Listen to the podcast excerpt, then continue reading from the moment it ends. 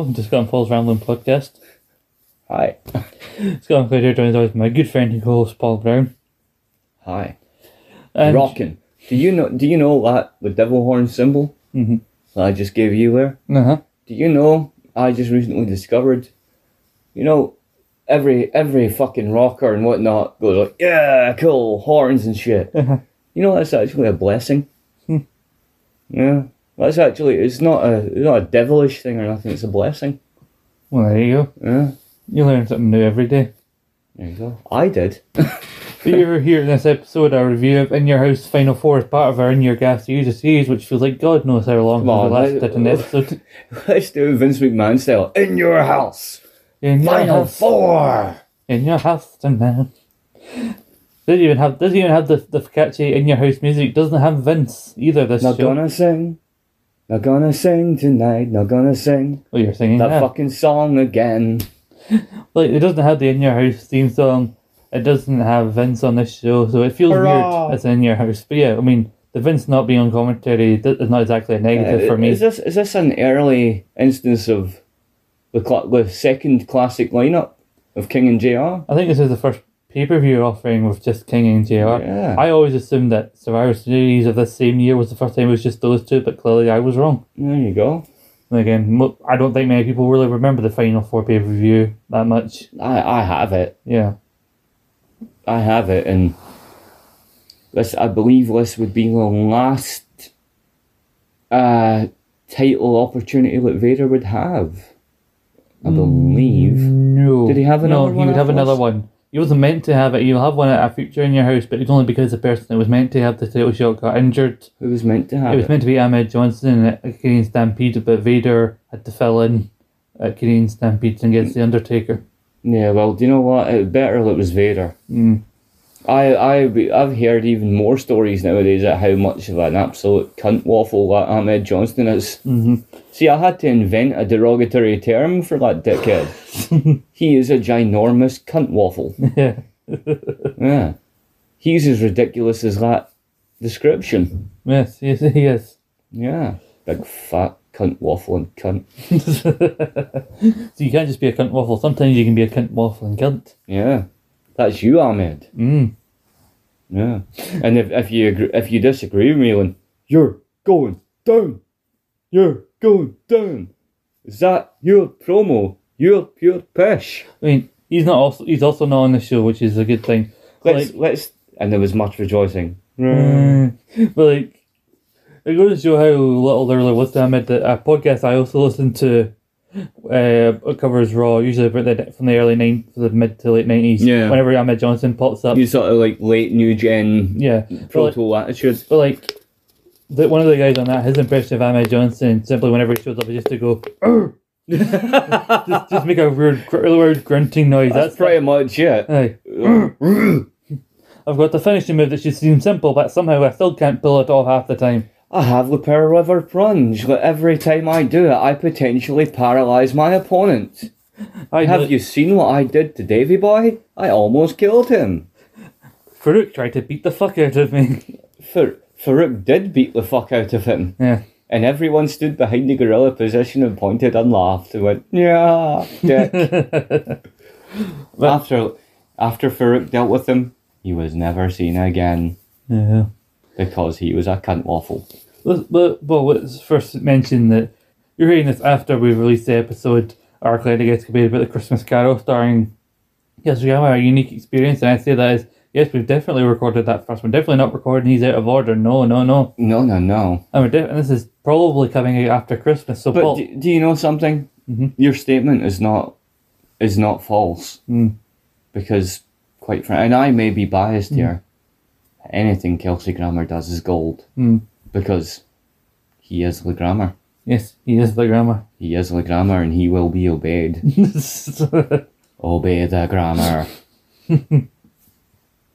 Obey control grammar. Yeah. But so you're there's actually a chance you're hearing this after Christmas, maybe coming up on New Year. If all works out well, this could be the last episode of 2023, uh, the last episode of 2022, or maybe if I'm too lazy or too busy with the schedule, maybe this is the first episode of 2023. Huzzah! And if he's really lazy, let's look at the first episode of 2024 and we missed the next year completely out. He says, "Where the fuck did that year go?" Well, we were dealing with your drug problem. I thought we said we wouldn't talk about that on the air. but Paul, just for just for shits and giggles, we're hearing people are hearing this after Christmas. How was your Christmas? What did you do on Christmas Day? I'll bet it was pure gallus, so it was. Oh, yes. Pure gallus. I wee, can't, bit, wee bit of Scottishness in there for you people. I can't believe you drank that much vodka on Christmas Day. I just cannot believe it. And then you called me at two in the morning. Well, the dog dared me. I told you to stop taking orders from the dog. I can't believe all I got for Christmas was socks. Yeah, well, you know, the dog dared me, and then she had a few halves, I had a few halves. You know, it was a mad Christmas, so. And your dog was shouting insults for you to say to my dog through the phone via me. Like, it was an ugly situation. Come on, I, I, I have phone called you drunk before I talk shit. When did you phone call me drunk? I phone called you drunk once. Huh. I've, I've called you while you were you happened to be drunk, but you were celebrating something at the time. Being drunk? Well, no. Let's just go with being drunk. I was sure around the time of your engagement, you you phoned me, but I was in the middle of something. So then you messaged me that you were engaged. I was in the middle of something, so I didn't phone you until later on. but by that point, I, I posted that friends gif. but then by that point, you were you were already sitting in the midst of celebrations of your engagement. You were already a bit pissed, and then you started having conversation with Brian while I was talking When, to you. when? I, I am trying to be a better person nowadays, but before my my time of realization, before my time of realization, when did I not sound pissed? Yeah, that's a good question. But like the time of the great realization. yes. Realization that it is not wise to be pissed 24 hours a day. Hmm. You know, some people just don't agree with that. Hmm. But anyway, My alcohol, my alcoholism just didn't agree with some people. we'll have more t- proper talk about Christmas and New Year. Why else we indulge in a little alcoholism? How's that? but you know, we're going we'll talk more about Christmas and New Year in the next episode when we're when we're together and discussing our various holidays. We will. And I, I may be stepping a, a bit ahead of myself here, but I am reasonably sure that your good self Mhm. and my good self will have a fantabulous Christmas Yes, and New Year and a festive fun period. yes. Because there will be gifts, there will be chocolate. my mother is making a trifle Mm. for Christmas, and she's doing it with with the lady fingers and all. She she used to make when I was a little kid. She used to make trifles all the time, Yeah. and they were awesome. And she's putting her putting herself back in the back in the trifle Mhm. sort of making game. She's going to have a go at making a Christmas trifle, and I, do you know, I really really hope, and this is going to sound really childish. I really really really hope I get to help because I always liked helping making the trifle. It was fun. Am, am I a big child? Yes, I'm a bit of a mother's boy. yeah, that's not a bad thing. But damn it, I, I, I, I like Christmas. I love my mother. I love making trifle. Mhm. It's fun. I mean, we've talked in the past about how much I enjoy Christmas things with my mother. Plus, sorry, cutting on you. Plus, whenever we made trifle, if there was ever any spare, you know, like fruit or ladyfingers or anything, who got it? I got it. Hmm. Because I helped. I mean, and I, I know I'm almost 40, but god damn it, if I help, I want to get the extras. I mean, you you won't hear this. You'll be hearing this after Christmas, but you know, you have a week until we have our reunion episode. So, in the new year. So, place your bets now. Was there was there actually chocolate and lady fingers in Paul's Christmas? Answers will be revealed in 2023. Will be. There has to be. we'll find out in Don't the new tell year. me there's no trifle. We'll find out in the new year if there was trifle. You can tell everybody if there was trifle or First, not. the first recording of the new year, if there's trifle, I'll just make a, a make a shouting call and just say trifle. But like, I get, I get what you're saying about you know stuff doing stuff. You know, like I've talked about. We talked about a couple weeks ago. Some of the things like, you know, that I like doing. My mother. I thought one thing I mentioned before, like I like making specific cakes around the yeah, you make year. cakes with your mother. Yeah. Like, doesn't your mother do cookies and things too? No, no, no. Specifically, was cakes. cakes. It was cakes. We call them snow cakes because they're white icing and something. we put coconut on them. Oh yeah, yeah. We mentioned that in the awesome. past. I remember one. I remember in the past, like some people like licking the bowl with the batter. I've never gotten that, but something I did like doing is whenever we finished icing, there was any icing left in the bowl. I was running my finger around it. The icing is for me. Yeah. Just that pure sugar icing, like, hmm, I can just, it tastes like, hmm, I can taste my teeth rotting as we speak. Yeah, that was always fun. Just rubbing that, rubbing that pure sugar, like, hmm, tastes like diabetes. See, I, ne- I never did the, the scooping your finger around the bowl thing. I was always a more feral child than that. I usually just stuck my face in the bowl and licked the bowl clean. Well, I was not raised in the woods. Neither was I. sure about that? That's what makes me very interesting. Hmm. But what's it? What? Where's the fun of you just don't stick your face in the bowl and go ah, icing? It's awesome. or if you will, if you're making a different cake, ah, bowl full of chocolatey residue. Cool. There's that, yeah. You know. Or or if if your mom was making jelly or something, and she maybe like had two or three packets, if she was making a big jelly. If you gave her like, like if you gave your Molly eyes, uh, she might give you one or two bits of the jelly before she put it through a thing, and you'd be like, "Awesome, jelly cubes, cool." That was like the first sort of jelly sweetie I've ever experienced was a cube of jelly when, when my mum was making jelly. And see, there was me thinking I, we wouldn't have anything to ramble about before we got to the actual show Uh, itself. you thought wrong. yes, how silly of me. Paul, yes, in your house, final four. It is the thirteenth in your house show that they've ever done. Thirteenth, It's the thirteenth. thirteenth. Shall we? Shall we talk to the show? Because there is much to talk about, not just on the show, but around this show as we build to WrestleMania All, all, thirteen. all around. All around the show. the show. Yeah, the build to Mania 13, where quite frankly, at that particular pay per view, a certain Canadian bitch and Stone Cold Steve Austin would probably have their, other than the Survivor Series 96 match. Because, in my opinion, the best two matches between Mike, uh, Hart and Austin, Survivor Series 96, Mania 13. Uh, Well, they didn't have many other matches. They had one other match, I think. Well, they had that singles-wise. street fight on Raw. Oh yes. Remember when, Yeah, yeah. when Stone Cold fucked up his leg? They also have a match at Cold Day in Hell as well. Oh, no, not Cold Day in Hell. Revenge of the Taker. That's the one. Mm, Revenge of the mm. Taker. Who won that one? Don't know. Canadian I don't know. won it, or did I think the good Austin. guy Might, win I it? think Austin might have won it. Yeah. But then again, I think Bret won the other two, the more famous two matches. Well, and Austin won this one. Because I, Bret- think, 'cause I think the Cold Day in Hell was called that because it was going to be Austin Taker. So Austin had to win this day and they go to fight Taker. technically, actually, nobody really won thirteen hmm.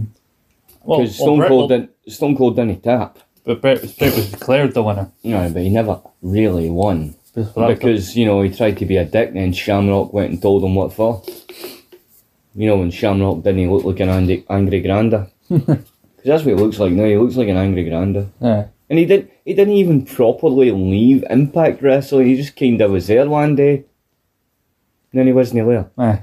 They put him in a cupboard and just left him there. Like just all Gene going, go on. Like Wheezy in Toy Story 2, they put him up on the shelf and forgot about him. Mm. The one thing I'm looking forward to in discussing this episode.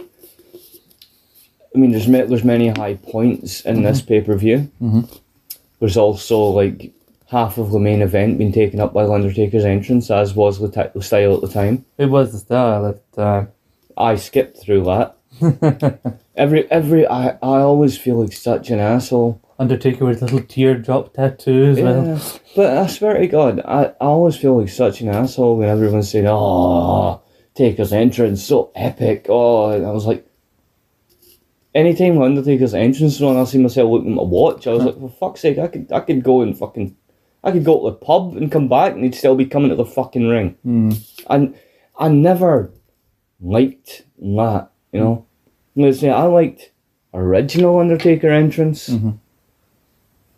Biker Taker, Big Evil. Hmm. But this whole Ugh. You know, I I timed it once. Hmm. Do you know, and the time it takes him to get for the fucking entrance curtain to actually get in the ring and get his fucking jacket off. I could roll three cigarettes and smoke, probably smoke two of them Hmm. before he's actually ready to go. Well, I, ne- I never thought it epic. I just found it time consuming. okay, okay. But, but I think I'll talk about the stuff that was around the show before I get to the show itself.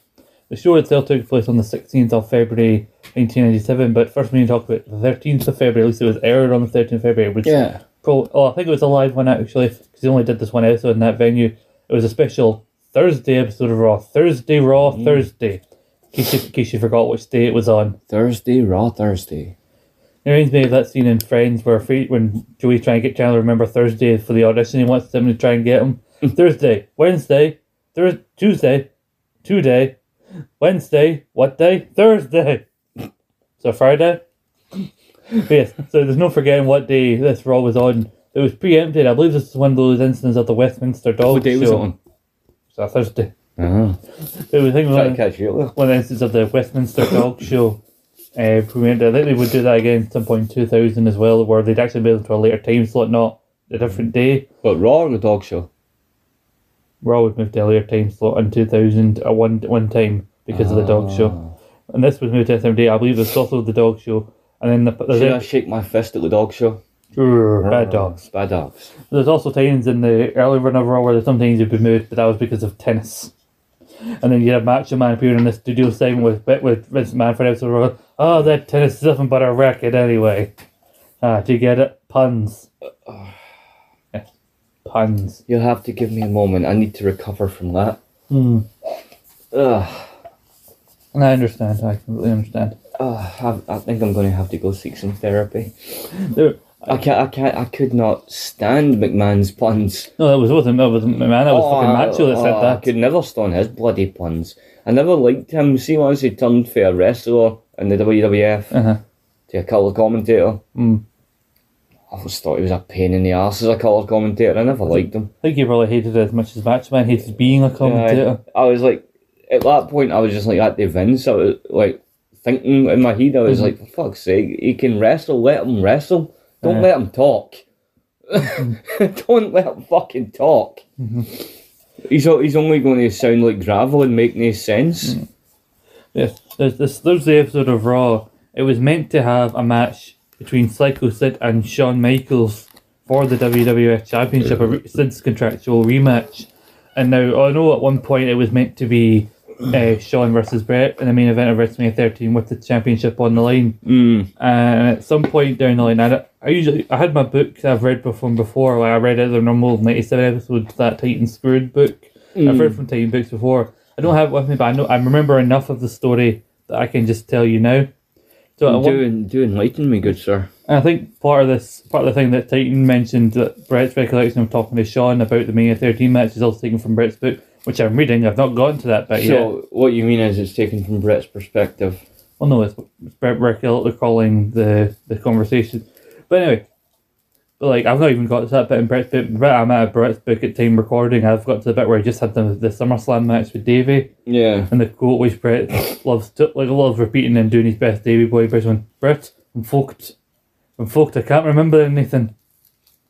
But uh, Bret talked about he had a meeting with Vince. He talked. They talked to him like, "What's this? What I- now?" I'm sorry to cut in, but I loved that match. Yes, I know. But the whole point is that nobody realised that at the time that he was helping Davey because Davey forgot everything he was Yeah, meant to do. Davey was not right in that match, but that was his own damage. Yes, that was. He's been smoking drugs with uh, with, with Anvil all summer. So that what he'd been doing, smoking crack all summer. Mm-hmm.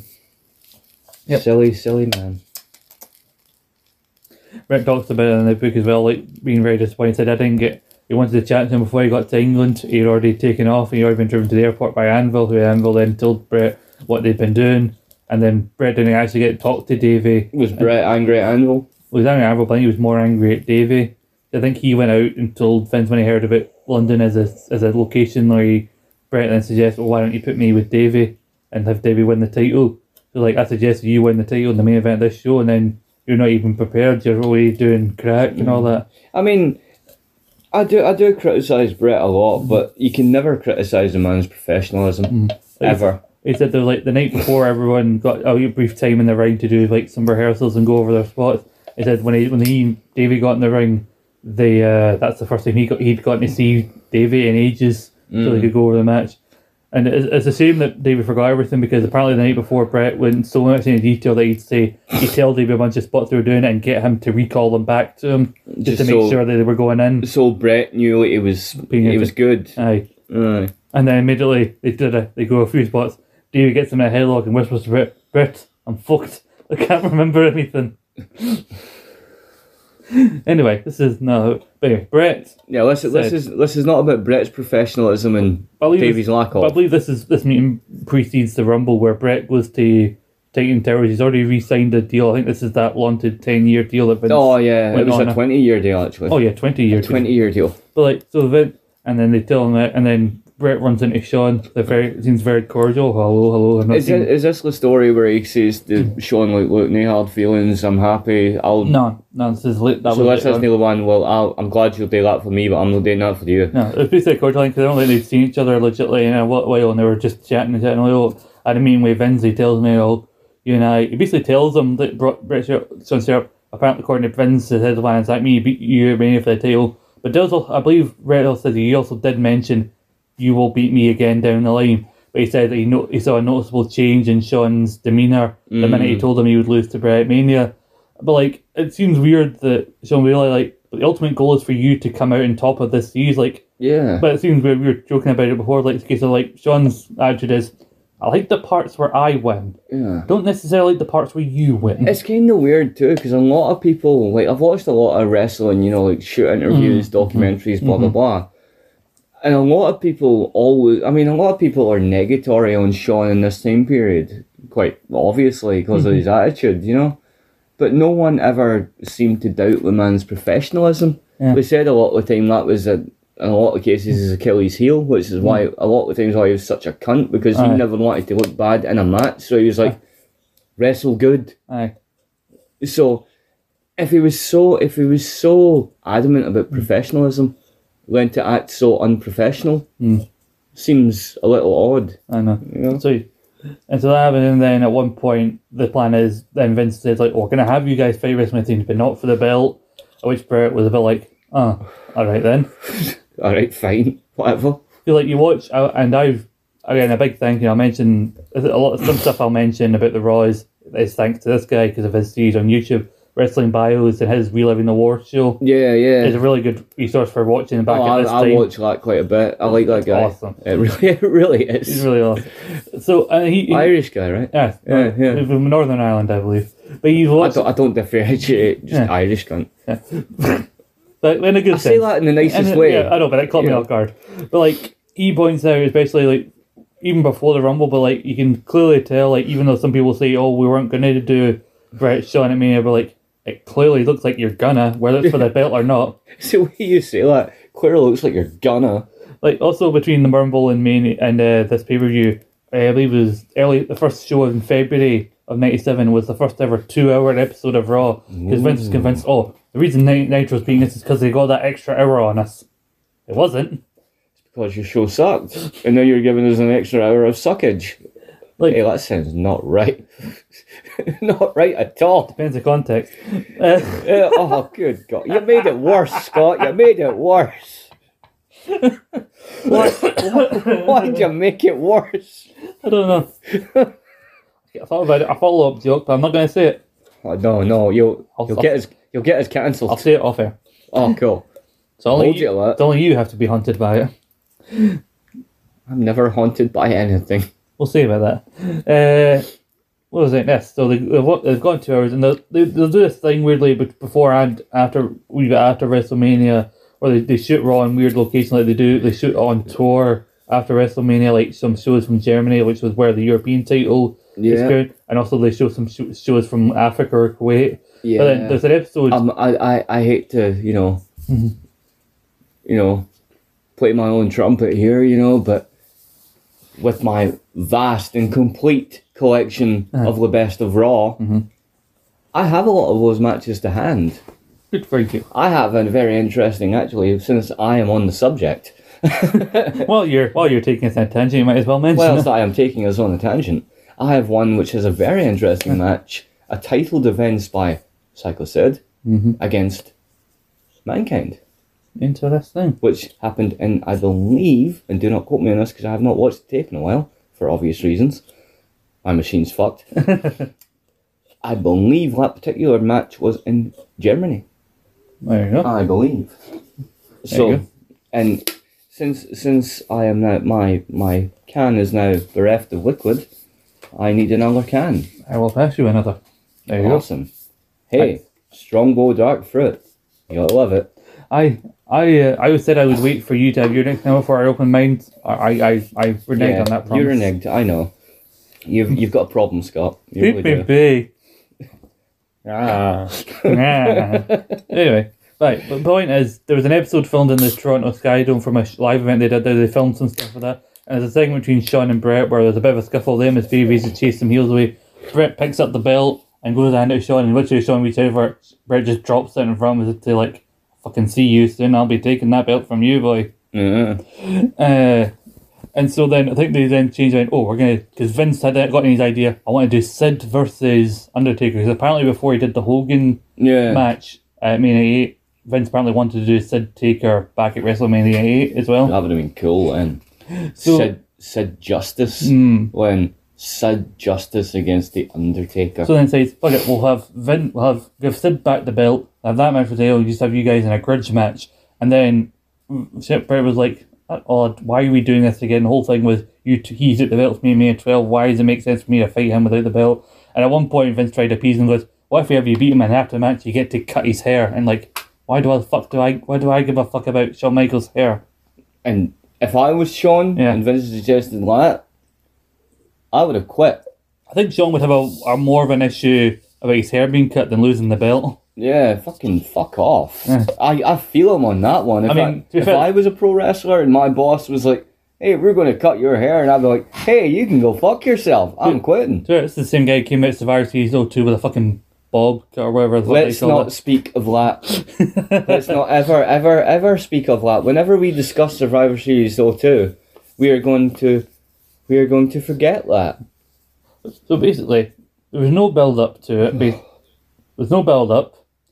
One week Shawn's there, fine, talking about how people don't like my attitude. Sometimes you need to be bad to get by and be on top in this business.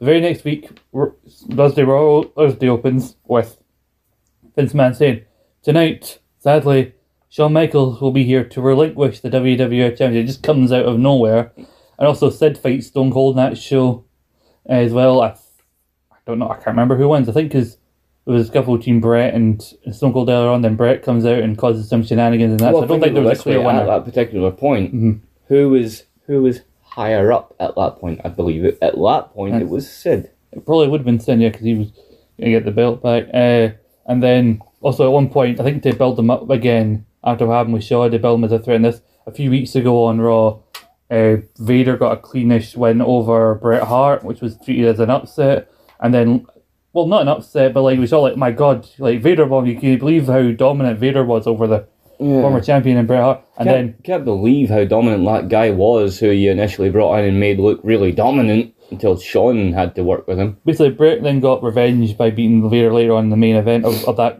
Thursday Raw Thursday. It was mainly because of Austin. Austin was in the crowd shouting encouragement to Vader to beat up Bret and say, go to Yeah. the top rope and hit your moonsault, but he took too long and moved, and then Bret got the win from that.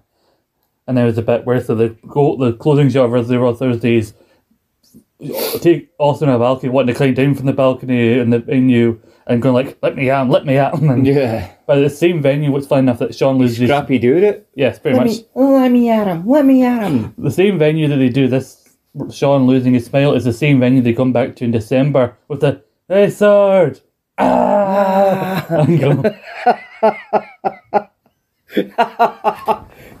This is the greatest moment of my life. This is a great moment since my kids were. Oh, I don't have any kids, but ah, that I know of. Ah. that was a fucking great match anyway, for the lauded European title at the time. so then Shawn comes out and like it's all sad. He, they show the full promo on this show, but like Yeah, I've lost many things over the last while, and one of them has been my smile. I don't want I don't want to come out and half-ass it and all that. He's got that stubble. He looks fucked behind the eyes as well. yeah. Looks look good with that stubble though. So then, also, some people had an issue with way, way he does this when he hands the belt. He just turns the Gorilla Monsoon and goes, Here you go. Here's your belt. Like, Yeah. you mean the belt that you keep you get fucking politicking for, Shawn? Yeah. You keep like, I want that. Politicked for it until he had to drop it to the Canadian boy. Mm. And then he, he won. So Well, well, he politics so he couldn't, so he didn't yeah, have he to lose, politicked so he didn't have to drop it. He politicked so he didn't have to lose, lose it. didn't have, so he didn't have to lose it. He said as well. Which Yeah, is, and I I don't get that because anytime I've watched shoot interviews with Sid, Mm-hmm. he always speaks highly of Shawn. maybe he didn't know that that was what. Like I say, like one of the most glaring Mm-hmm. sentences I remember hearing on a Sid shoot interview was like he was describing the difference between fighting Shawn Aye. and fighting Bret, and he would say like fighting Bret was like pulling teeth, Mm. but fighting Shawn, Shawn always made you look good.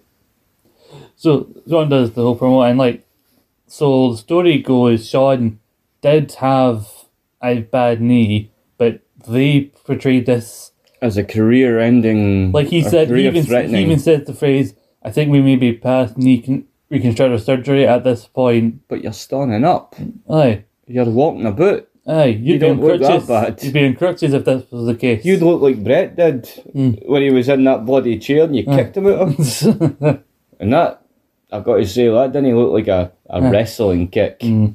That was a, that was at the height of their, their pettiness, wasn't it? yes. When and do you know why I, I and this is my strong opinion Uh-huh. why I believe that was a legit super kick. It's the look on Shawn's face before he delivers it. Mhm. I've never, you know how you said in that promo he's cutting in this Aye. show. Aye. He looks no right behind the eyes. He looks like he's maybe a wee bit influenced chemically. On that promo when he kicked fucking Bret out of the chair, I've never seen that much rage in Michael's eyes. Mhm. He was stalling like, and then he just went, bah, booted the fucker right out of him. They fucking they missed that on TV because like apparently it was many to close the I know, it was kick and drawn Bret- and it, and it, and basically Shawn had a cue and he missed it. So the Raw goes off the air with Bret just rambling in his wheelchair. Aye, Shawn missed the cue because Bret wouldn't shut up. No, he's meant to kick him mid sentence. That was the whole point. Bret keeps talking until Shawn has enough, and in mid sentence kicks him and he tumbles over. Mm. But but Shawn forgot when his cue was, and he just stood staring at him and then just fucking kicked him. Whereas I'm assuming Bret was there like, I'm, I'm talking, running out of things to say here.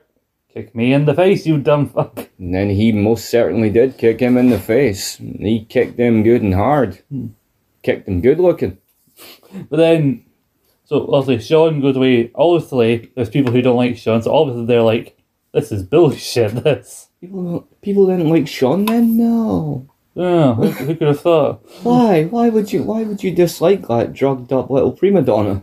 Ironically, this was a chance for him to go away, maybe go off TV, maybe get himself sorted out. But no, if anything, he comes back, he's worse than before. He's more of a cunt.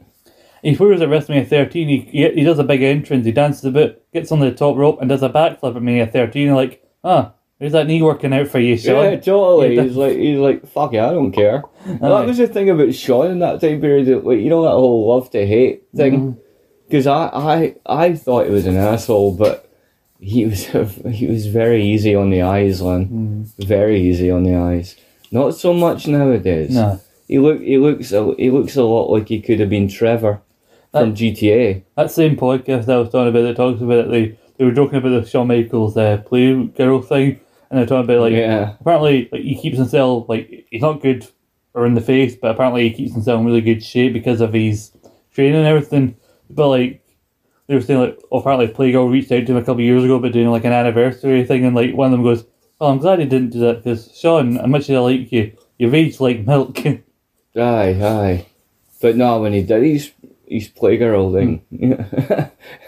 I, Because they I tell liked it. Because they tell a story on that podcast about it's got it's from Cultaholic. Obviously, it's a classic Raw review, and they say basically Shawn did it thinking, well, men read play play boy, so women must read play girl, and then did a sign and they're like, hmm, there's a lot of guy bald guys in leather around here, Mm. and then they're like, wait, basically like, aye, women can see me with my tap off. Like, what do you mean, gay men read a magazine about men with their taps off? And their bits suit. Aye, well. Some, someone who that concept's been foreign to Shawn Michaels. What a sheltered upbringing he must have led. And that was false advertising. I've seen no bits. I only see a belt. I, f- I felt I felt stiffed on that one. No, pardon the pun. Mm.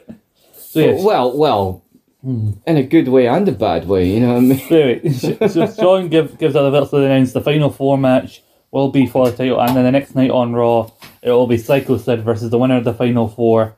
Because originally it was going to be Shawn v Sid and Thursday Raw Thursday, and then it was going to be the winner of the final four match versus the WWF champion at WrestleMania. Yeah. And now it's for the title. Let's go to the event itself now. Let's do it, Oh, let's oh do wait, it. actually, sorry. I must mention that at Thursday Raw Thursday, the match opens, and allegedly it's because they thought, oh, well, people will be sad that Shawn's had to leave, or he. You know what I mean? And there are some He's women. lost his smile now. There, there are some women who were upset. Were they really upset, or were they plans? I don't know. That's up to you.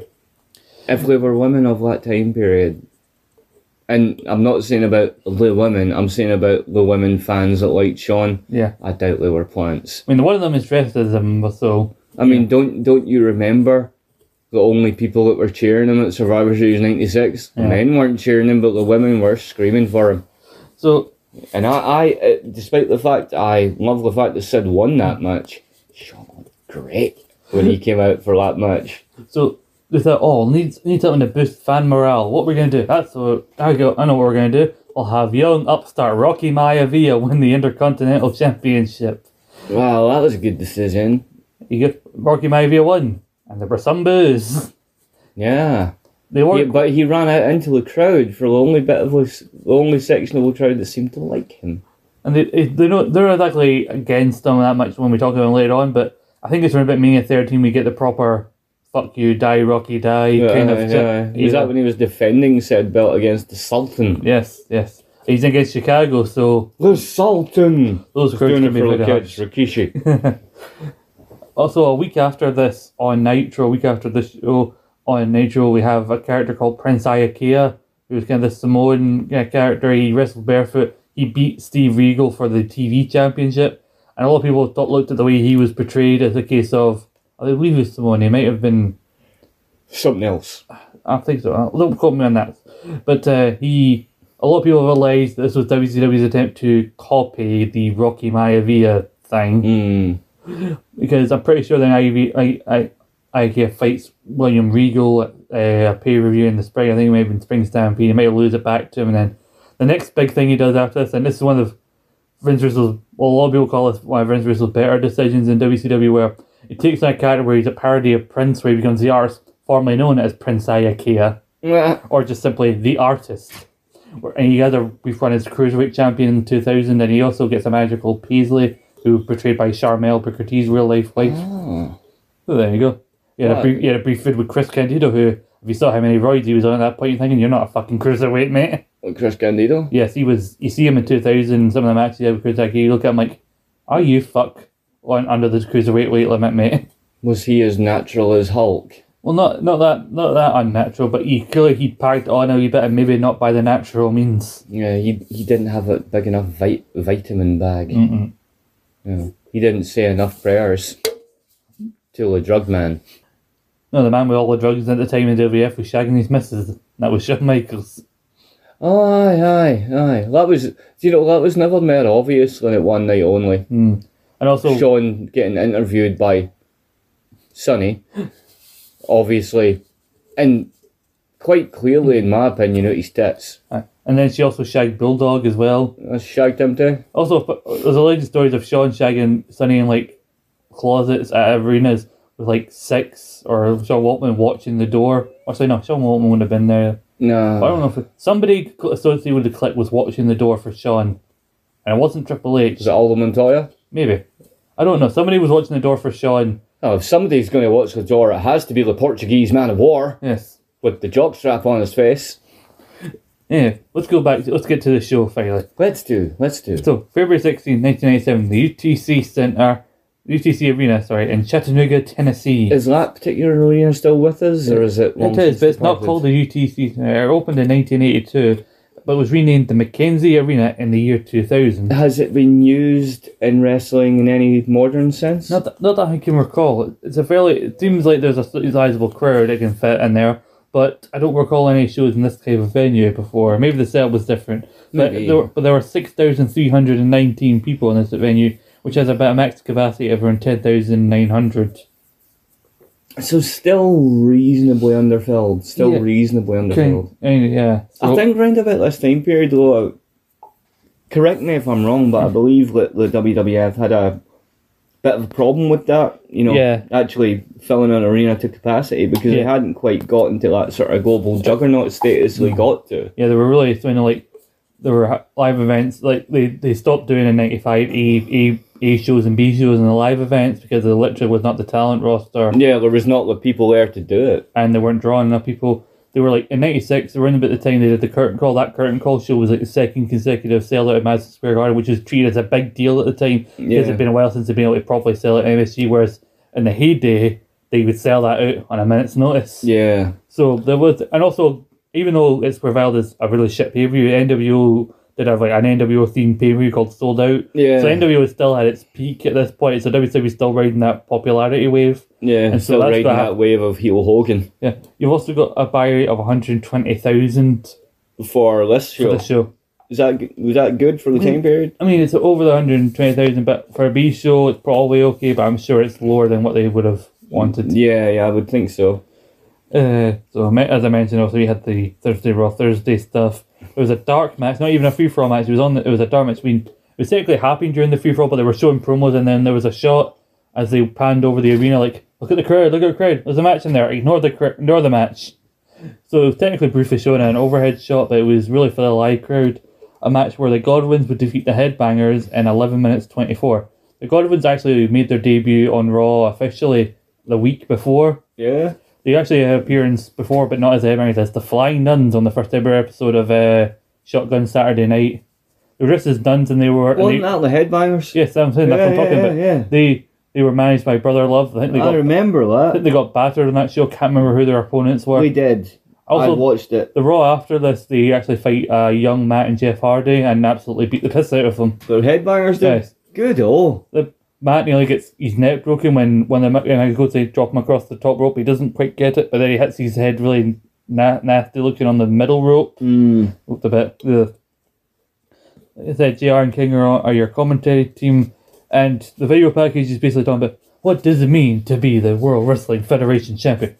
For Shawn Michaels, it meant the culmination of a boyhood dream, and all that. Was, but unfortunately, a cruel twist of fate has Aye, he had to fight Bret. and then it shows the uh, the, the other g- the other competitor like these men driven by the driven by the desire to be champion, and then it shows Undertaker chokes down that ref at the Rumble and Bret going and getting angry he did that whole I've been screwed by Shawn Michaels, I quit and all that. So like these men, some of these men are not the role models they once were. To be fair though, I know Undertaker's a fan favorite at this point, but if an undead mortician is your role model, you've got some fucking issues. Like the big, so big dramatic, sometimes black and white, sometimes in color video package, and it goes. And now, Western Western Union, the fastest way to transfer money, presents in your house Final Four. The, the, there was no much. You didn't miss anything in the free for all. It's basically just everybody in the free for all gets a promo, Yeah. pretty much. And then, can I just talk about the setup in this arena? It looks shit. It does look pretty cheap, doesn't it? The set is literally the kind of wait, art metal arch with lights that they use for fucking superstars at that point. Yeah. And then it doesn't matter the weird, weird place they put it in the corner, which means you get that, and then you pan it a little bit. Just a big on the wall you, just a big black curtain. Yeah, I liked. I must say that I liked that arch. I'm Like, if it wasn't for the fact that the Arch was within a such a horridly gay setup, Mhm. you know, because I like I liked that sort of thing. Like, you see when they started doing Raw proper, you know, a lot of that like metal arch type shit and hard edge stuff. yeah. It looked cool, but in this sort of later new gen mm-hmm. setting, it was kind of wanky. I think maybe the part of the reason that this show maybe didn't get a few more people or maybe get over 100, 120,000 buys is because other than the final four, they really didn't promote any other matches No, not really. this show. I, must say right off the top, look, one thing I did notice in watching this pay per view was, quite frankly, it, seemed to go so quickly. Oh yeah, it's an hour and 43 minutes Yeah, in total. it's just for a pay per view. I mean, I know it's an in your house, Yeah. but still, come on. This what would you say? This was the thirteenth. 13th, yes. By the thirteenth one, you'd think you'd have it set better than that. I know, like the go, go, go, go. Like literally, it felt like they suddenly realised shit, we thought we had the building to 11, we've only got it till 10. Everyone get out. Go, go, go, go, go. Aye. Uh, and I think this is one of those examples. Like there are times where you'll have like our match, and where the main event has like majority of your big stars, right, but then there are periods of time where uh, uh, that won't hinder the show because you've actually got such a breadth of talent. Yeah. But then there there are times like this where there are talent, some aren't quite there yet, and so the overall the, the most of the rest of the show kind of suffers by by result. Uh, as a result, and this is one of those examples. Case in point, our opening match is Marc Mero versus Leif Cassidy. May I take the lead on this one? Go ahead. May I? Go ahead. Firstly, right? I never liked Marc Mero. You've made that abundantly clear. I, I mean, I, I have nothing against the guy. He was cool. He was, he was an interesting guy, but I just, I never liked him.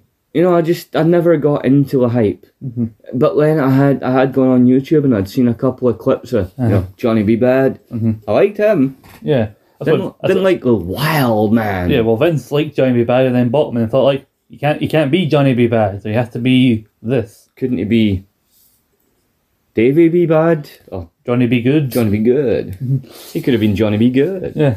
But no, I mean the whole like I'd seen the Johnny B. Good thing, and then you see him in WWF, and you're like, ah, wild man. And you're like, what the fuck? and then it got to this point where I was watching him coming out, and I was like, oh, he's bringing that with him. Hmm. You know, L- Latvian. well, Oh, huh? And he comes out to wrestle a guy who, frankly, frankly, in my opinion, I think had more talent in his arse cheek than Ma- Mero did as a wrestler. You know, I mean, I get it. Mero could do high flying, blah blah blah blah blah. But it was just such a dullard, man. He was he was pish.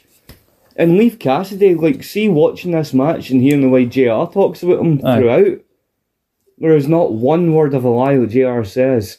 Horribly underutilized, fantastic guy. JR's real opinions are coming through when he's ever he talks about Leif Cassidy being underrated. And Oh, totally, totally. But I mean, if you watch the match, right, and to to get through this, right, it's Leif Cassidy throughout like ninety percent of this match kicking the living piss at Lishian. Mm. And what eventually saves it for him? I mean, you can go into more detail once I've ranted a little on this, right? No, sure, go ahead. But fucking what saves it for him after getting his ass kicked for the most of the match? Latvian Mm-hmm. pushing the rope for him Yeah. and then acting as a distraction. Mm.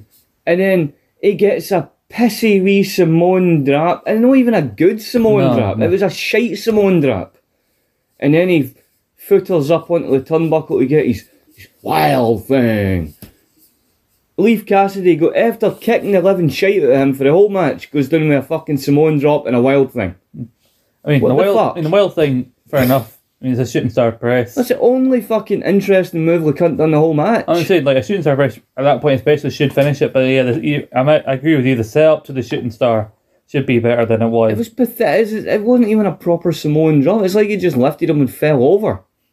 Like- there was there was no. That was my reason I disliked Mero. There was no.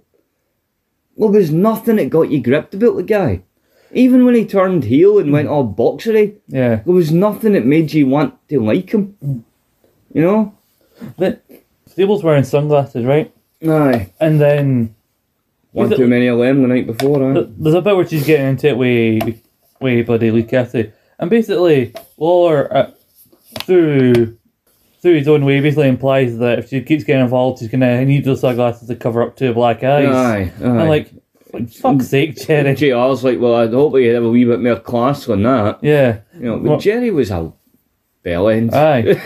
Aye. That's basically but like something that really really doesn't make this feel like a like it doesn't even feel like a B show at times. And match like this it feels like a fucking D show. Yeah, so Because- you're just missing out, see. Yeah, because like an example of that is you do the big in your ears final oh four, and usually you have a bit of PV theme music, like something instrumental, and then be boom boom boom, bit pyro. You hear JR and that talking, then someone's music plays. But No, nothing. literally, as soon as the final four logo moves from the screen, you hear the opening of Marc Mero's music. Leif Cassidy is already in the Yeah, ring. Leif Leif Cassidy was treated like a fucking jobber. Literally, this match, and there, this is like there are at least three occasions where someone's already in the ring when, Yeah. when a match starts. So you not only have you have, have you got the set from superstars, you're making it feel like superstars. Yeah. Especially in this match. No, you're making you're making what turns out at that time period to be one of your standout pay per views look like a fucking D fucking shitty. It's like it's like a fucking uh,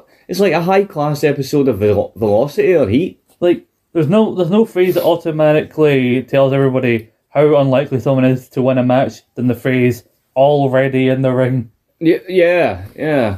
And you can tell how joyous you know Leif Cassidy looks about it. He's already standing in the ring going, "I've got to wrestle this dull motherfucker." Like and it was weird because like this is exactly what he was doing last in your eyes. Like literally he was being the guy to help put over Flash Funk and now he's in the exact same spot for the guy who's trying to wrestle a similar style than Flash I Funk. I can always agree with JR in that regard when he talks about how underutilized Al Snow was, or mm-hmm. if you want to say Leif Cassidy. I don't even know what his actual name is. Is it Al? Is it His real name is Al, I think. right? I don't know where the Leif Cassidy came from. Well, anywho, right. He always get. I always think they done him wrong Uh, in general because he was. I mean, not like when we were talking about the Taz match on the last, yeah, well, on the. Rogue Opinions thing we were doing. yeah, Al Snow, Leif Cassidy, whatever the fuck you want to call him, that guy can, that guy can freaking go, man. hmm You know, he can go so much, and he he's technically good. He can do a bit of high flying. He's strong. He's interesting. He's no regard. Mm. Whereas the wild man, Well, you know, he comes in with his sparklers going and his wee his wee boot tassels and the and the the thing that walks with him. I mean, they pay, they were paying him a lot of money. He was. It's argued. It's debated between him and Pillman because they came in at the same time. Who got the first guaranteed contract? But he- between Mero and Pillman? yes, because they both got those. Even though Vince said before he would never, he wasn't doing those kind of contracts, but he, He got those because he really wanted to get bring those two guys in. I'm assuming because by this point you already knew he was losing Diesel and Razor to those kind of contracts. So replace Diesel and Razor with Pillman and Mero. I mean, I Pillman- can only see fifty percent of that being worthwhile. Pillman would have paid off more so had Pillman not shortly after signing got in that car accident, which drastically he was flying. Brian was no longer flying. Let's just say No, Flying Brian turned into Crazy Gun Brian. yes, very much. And then unfortunately we lost hmm the flying one and that sucked ass. But like at this point, uh, there's a I read this in Mick Foley's book. I was surprised in his first book that it was a, he was approached to to work Marc Mero at WrestleMania 13, Yeah. and he said this is the first time I properly said no to someone. But he said he quite bluntly said like, "I'm sorry, I don't have any disres- I don't have anything against Mark. I do not want to wrestle him at WrestleMania." Like Yeah. he gen- he was like very blunt about the fact like let's say I see the money he's on compared to what I'm making. I should I should be making what he's making right now. Yeah, I'm not wrestling a guy who's earning more than me and doesn't deserve to be. I'm pretty sure he's not even on WrestleMania 13 because I think that's when he gets his knee injury, which then turns him into boxer, Boxer man. Marky Man. Well, because he was a boxer in real life. So Yeah, the Golden Gloves guy. yes. So let, let's let's talk about the actual match. I'll I'll give you some brief Yeah, highlights. for a I, I do apologise for my, my No, no. brief rant about it, but I just I feel the match is so. The only thing I can say positively about the match is that Leif Cassidy is really fucking good in the match. I mean that constant the thing, like the technical point in it, Mhm. that constant drop kick and targeting of the knee, Yeah, and the constant like the wrenching, like the constant submission, like fucking Leif Cassidy's wrestling like Bret. yeah, You know, constant targeting of a body part, constant knee attacks, constant submissions. I even hits in a figure four at one fucking point. Mhm. You know, fucking that is the thing that made me dislike Mero a lot. Wh- Whoever he was let, whoever he was wrestling did the work. yeah. That was the issue I had. Mm. Whoever was fighting him did the work. He took an ass kicking, and then lo and behold, he would do some shitty setup, wild thing, Yeah. done. So, the match in the match, commentary are really critical of the the high flying style, especially for that time that Martin Yeah, was doing. yeah. Oh, he's gonna go, he's gonna get himself hurt and everything. And then Cassidy gets to try to buy bicycle at one point, which allows Marc Mero hit an axe handle off the off the apron, and then he gets it back and he starts getting in his face like, "Don't you ever go near her again!" Like basically foreshadowing his abusive boyfriend gimmick he'd be saddled with after that. yeah, yeah. And Cassidy, then, like you said, drop kicks the knee a couple of times, then locks in a leg submission. fucking crowd by the way. They only seen one match, and then I think a couple of promos for Final Four were in the arena, so they Yeah. you got to see some big stars. Literally, the match starts, they get a wee bit hyped, and literally, literally the minute that that, that submission's locked in, I'll this is a phrase I'm going to use for now. They gave it the Bobby Fish pop, Mm. which is fuck all. Aye, I, I noticed that. I, I thought of Bobby Fish. and- Do you know, honestly, and I'm, I know I'm going off tangent here, Yeah. but.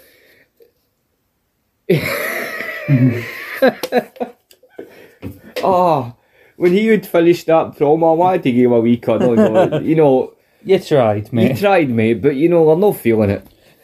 I, I, just said that this match had a had, a, had the Boy Fish pop, and you know, I ask you, as Boy Fish tried to, where's the lie?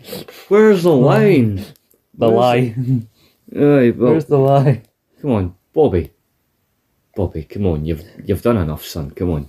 Where you go back behind the curtain again, nobody's caring. it's like it's like with Mero. Come on, Mero. Come on. You've done hee haw. Aye. So What right have you got to even fucking what are you doing in this ring? Get go he, he, he tries to fight back, but then he gets put back down the mat. Locks a figure fourth locked in. Mm. Oh, I mean, this what goes back. in the- what in the hell, man? And I'm sorry, I just and I'm I'm not ranting, I'm just genuinely curious. I mean, what the hell was Vince thinking? You know? Money. No, if he was thinking money, then he should have pushed a guy who could actually fucking wrestle. Mm. You know? And a guy like if Vince had got behind him with his own brand of, ooh, look how I can make a star. If he'd actually worked on Leif, he mm-hmm. could have made him Is big. it like now Vince, how confident Vince sometimes is in his ability to make a star? Do you know how, you know, one time there was that PWI 500 list, and so somebody had a copy of the 500 list in the meet in the office, and so like, you know what, let me see that list. Whoever number 500 is, I'm going to hire him, and I'm going to make him a star just to prove I can make anyone a star. Do you know who number 500 was that particular year? Duke Droese. That's how Duke Droese, the dumpster, got his job. Because he was now number 500 in the PWI 500. And Vince was so confident he can make anyone a star, he hired him just. Just to prove it. How high up the P500 list was Droese by the time he'd finished his tenure with the WWE? God Or- fucking knows. Was he minus 500 or something? Who knows?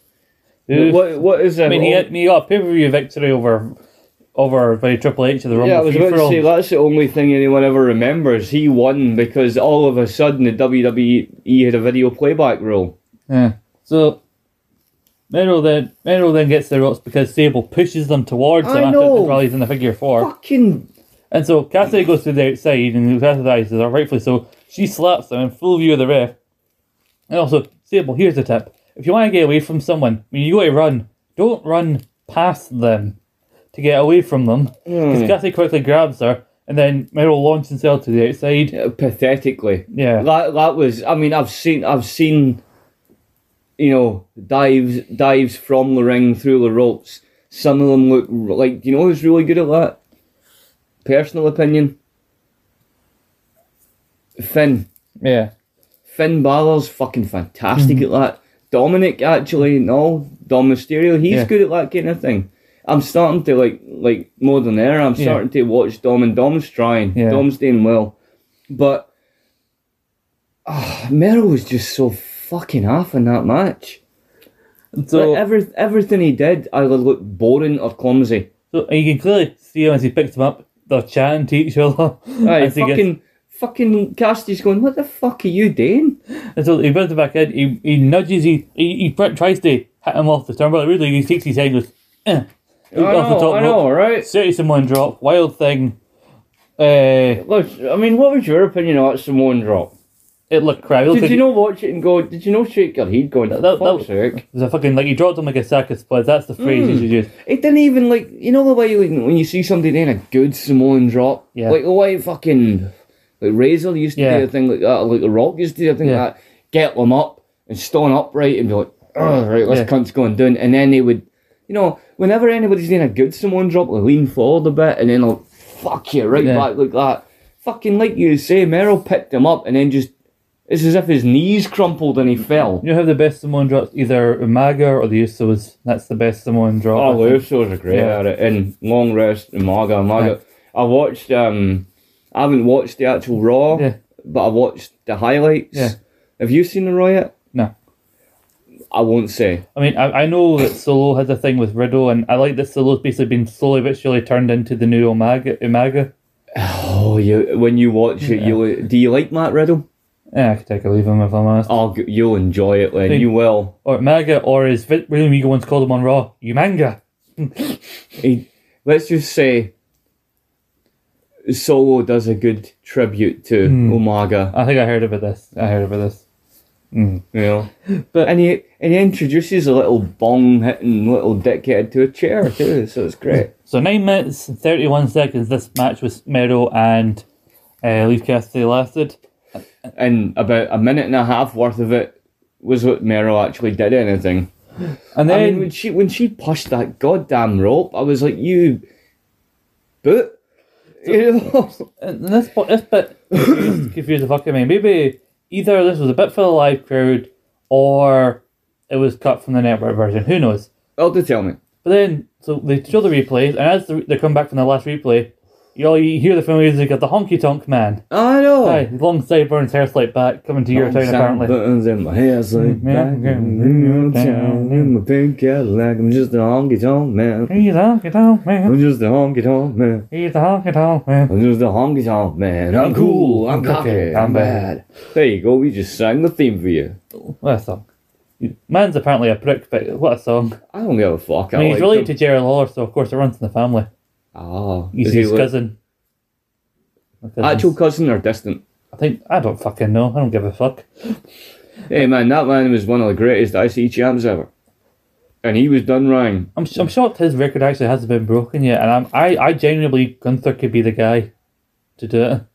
If anybody's gonna do it, Mm. Gunther could do I mean, it. Gunther Gunther doesn't when Gunther holds the belt, living his history, he doesn't lose it immediately. He held the NXT belt for almost as long as Roman's held the Universal belt now. and no one's mentioned that. Well, they they mentioned it at the time, but I Yeah, don't think but- they mentioned it since. They should mention it to make his character more imposing. Yeah. It really annoyed me a couple of weeks back when we made they made Gunther look like a cunt in front of Big Daddy Strowman. I think if he gets close enough to the record, then they'll mention it Mm, and say, "Oh, he has a history of this kind of thing," and then they'll mention it. yeah, They, yeah. They're, they're good now in WWE for mentioning past shit. yeah, I must say. I, I that's another guy in the modern era I just don't take to very well. Braun. Strowman. Yeah. I just think he's a big daddy. So Honky Man's on this whole thing of trying to find a protege. So I'm assuming he cut a promo for the live crew, but we don't get to see any Honky Tonk because like his music plays, cuts to the thing we replayed from uh, Raw. Then we go backstage for a Sid interview, and when it cuts back, the music of the next people coming out for the next match We'll, is we'll have we'll have to when I have a operational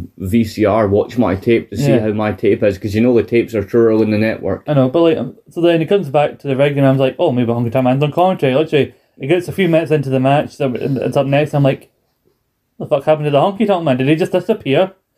I'm sorry, I've got I've got the honky tonks man theme stuck in my head now. Well, something them might make you forget after this. Sid, after this, you'll make Michaels thing, then it cuts backstage, and Psycho Sid is there. Like, Nick, you get your time to fight for the title. Now, time, time ran out for you, Sam Michaels. uh, I, uh, man, sh- now you know. He goes, there, you see that's yelling, and he goes, but he, fin- he finished it off properly because, because I'll prove that I am the master, ruler, of the world. Loved said so much. He shouts, and then he gets really serious at the end. Master, ruler, world. Yeah. He's like Austin Powers. I have problem controlling the volume of my voice. Wish I made that joke before, but yeah, you can have that. So I stole it from you. No. But no, also has a good theme song, The Nation of Domination, because they're out next. Domination. Faarooq is the man.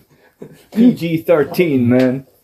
It was weird because the phrase bomb rush is to like basically a group of people jump one person at one time and rush them. Yeah. But they use the phrase "Don't diss the man or we'll bum rush your mother." Like that sounds like a threat of a different kind. There, Yeah, this is a little questionable there. PG thirteen. But they're taking on the oddball team of Yeah. Flash Funk, who gets an overly long entrance with the Gold the dust. Yeah, I, I, I will admit, watching this pay per view, I skipped the entrances. Apart from Gold Dust, I watched his because you know it's Gold Dust. He's cool as uh, uh, fuck. And Bart Gunn is I also watched here. Bart. I just didn't watch Flash because I always thought Flash was a fud. But like, but all three of them have instances where they were screwed by the nation, but they don't show Flash's one. That's because nobody cares. I thought I've I looked I up would the one. assume it was Savio.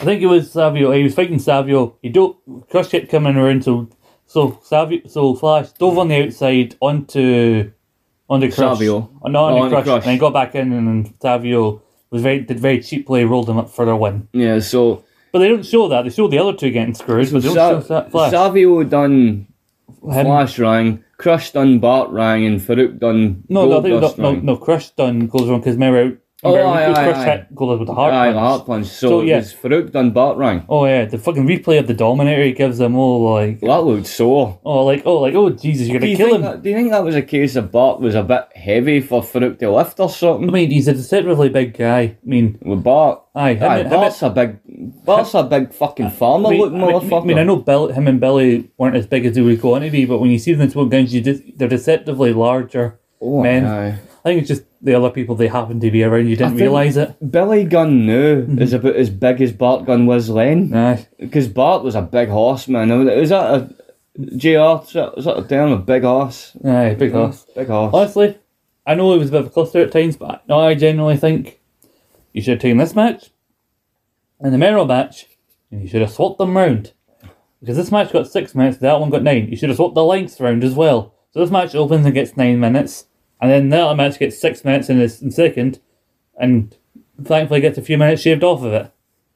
Because this was a bit of a cluster, but it was, was fun. Although uh, most of my notes are about just stuff that happened to the happened from the nation or to the nation at the hands of either Bart or Flash. Goldust, as far as I can recall, did fuck all in this. Yeah, yeah. Literally, I to the point I'm like, Goldust, why the fuck are you here other than for your angle later on? Aye, Literally, there's no other reason for you to be here. Like, do something. Literally, there are so many undercard people on the roster at this point they could have plucked up to get battered by the nation to put with Flash and Bart Gunn at this point. Or, like, you know, you could have picked someone that wasn't Flash Funk. I know, but I think there's, Because- still, there's still a lot of promise in Flash Funk at this Too, point. too cold Scorpio too Yes. cold Scorpio? Too cold Scorpio. cool as fuck. Yeah. Love too cold Scorpio. Flash Funk, not so much. He was he was he was kind of like in the same territory as fucking the Funkasaurus. You know what I mean? Well, he's the original Funkasaurus. He's got the Funkettes. Aye, I know. I He's know. much more agile. I'd, take two Cold Scorpio as NW champion than fucking the Funkasaurus nowadays. Aye, is too cold Scorpio still wrestling? Occasionally, yeah. Oh, he does. I think he had a ma- now. he had a match earlier this year or late 2021 against Jonathan Gresham. Mm, Yeah. There you go. That's a weird anomaly. that is a weird one. But no, it's funny. PG 13 are the ones singing the song, but they're all coming to the crowd. So it feels like at points they can't keep up with the tune of the music that's being played. So it feels like PG 13 like, this is our song, but we can't remember the lyrics to it. No, no, no, no. Faarooq is the man. no, no, no. we are the no, no, no. Come and laugh and in colour. and then they start just ad libbing bits of it. Aye. Stand up by any means necessary. Respect the nation of domination. They all do the, they all do Aye. the thing. They all do the salute and everything. Salute. You got Clarence Mason there. You got a couple of. A couple I of generals. You got you got a young Deal burning amongst I all of them. know, I know, I know. Look at him. He's just a chubby face. Aye. he looked he, with hair. He looked weird, but like a young version of the actor who played uh, Uncle Phil in his younger days. You think That's what I thought. we we D'Lo Phil. Nah. I just wanted him to throw someone at the ring for them to go ah. The way when Uncle Phil used to throw I, jazz lo- at. I love to see Uncle Phil. He jigging into D'Lo's music. Just walks out and oh, you're looking at the real Phil now. Look at the real deal now.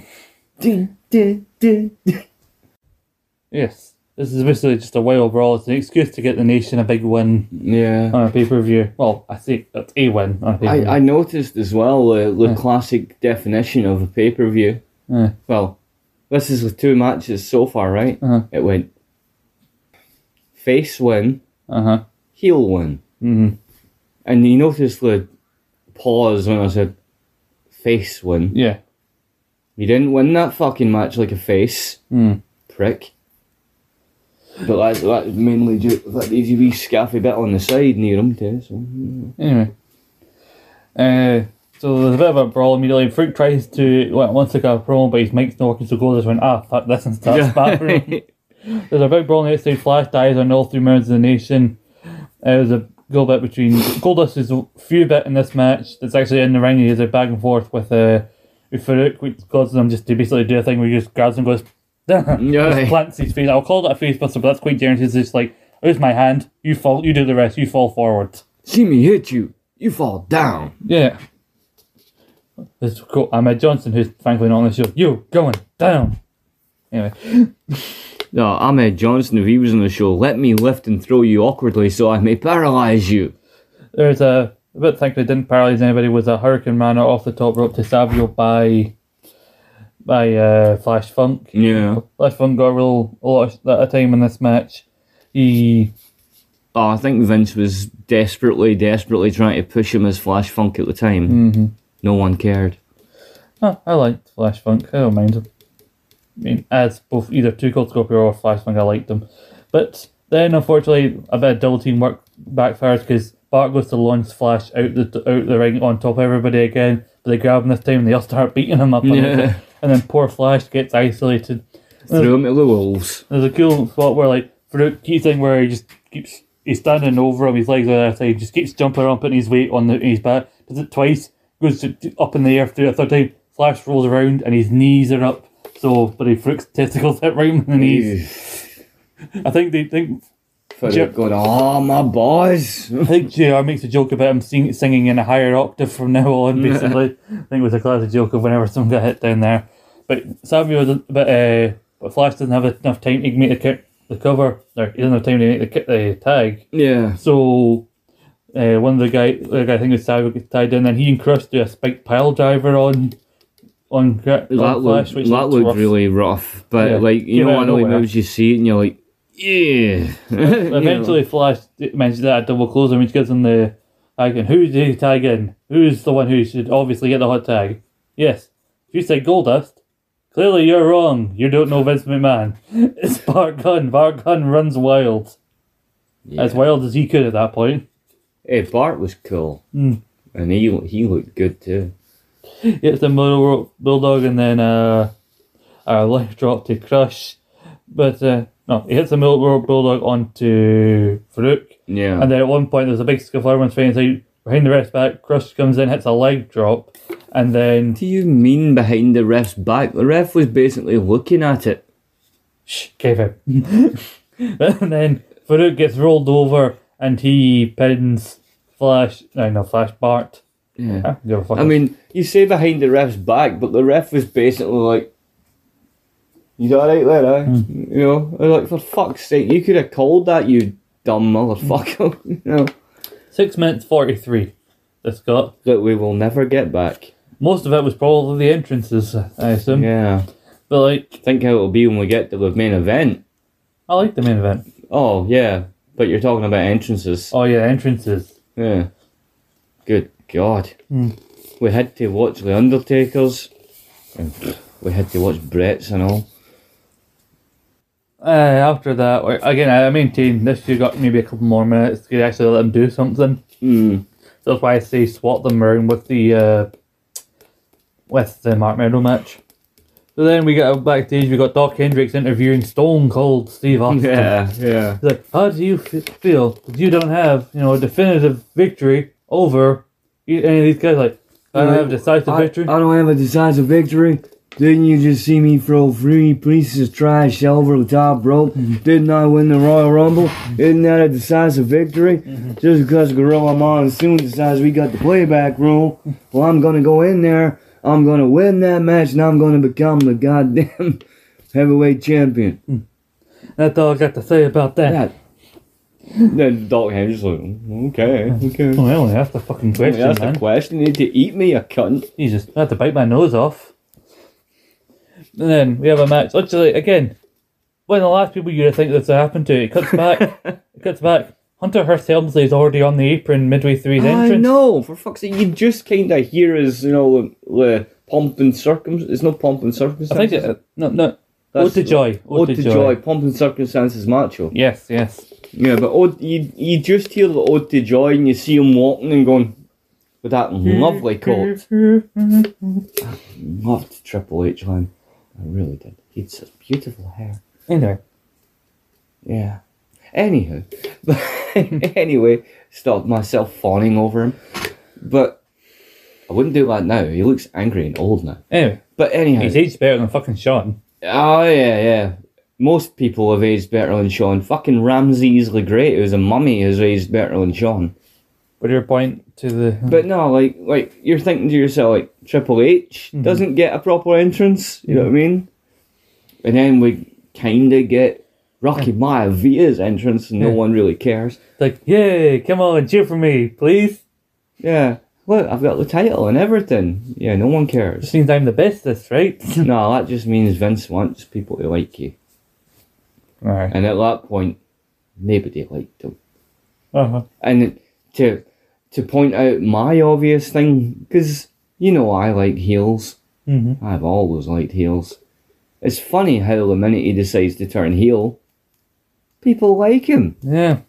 because no one wants to see one of Vince's little new gen prototype smiley, smiley, look at how nice and good I am types because they're gay. Yes. Very, very gay. But this I think it's definitely a step up from what we've been getting so far. And Waller comes in when he when Waller comes out with this shit when he, whenever Rocky does something, he accuses him of cheating. Whenever they show the replay of what happened on Raw, like, ah, he Yeah.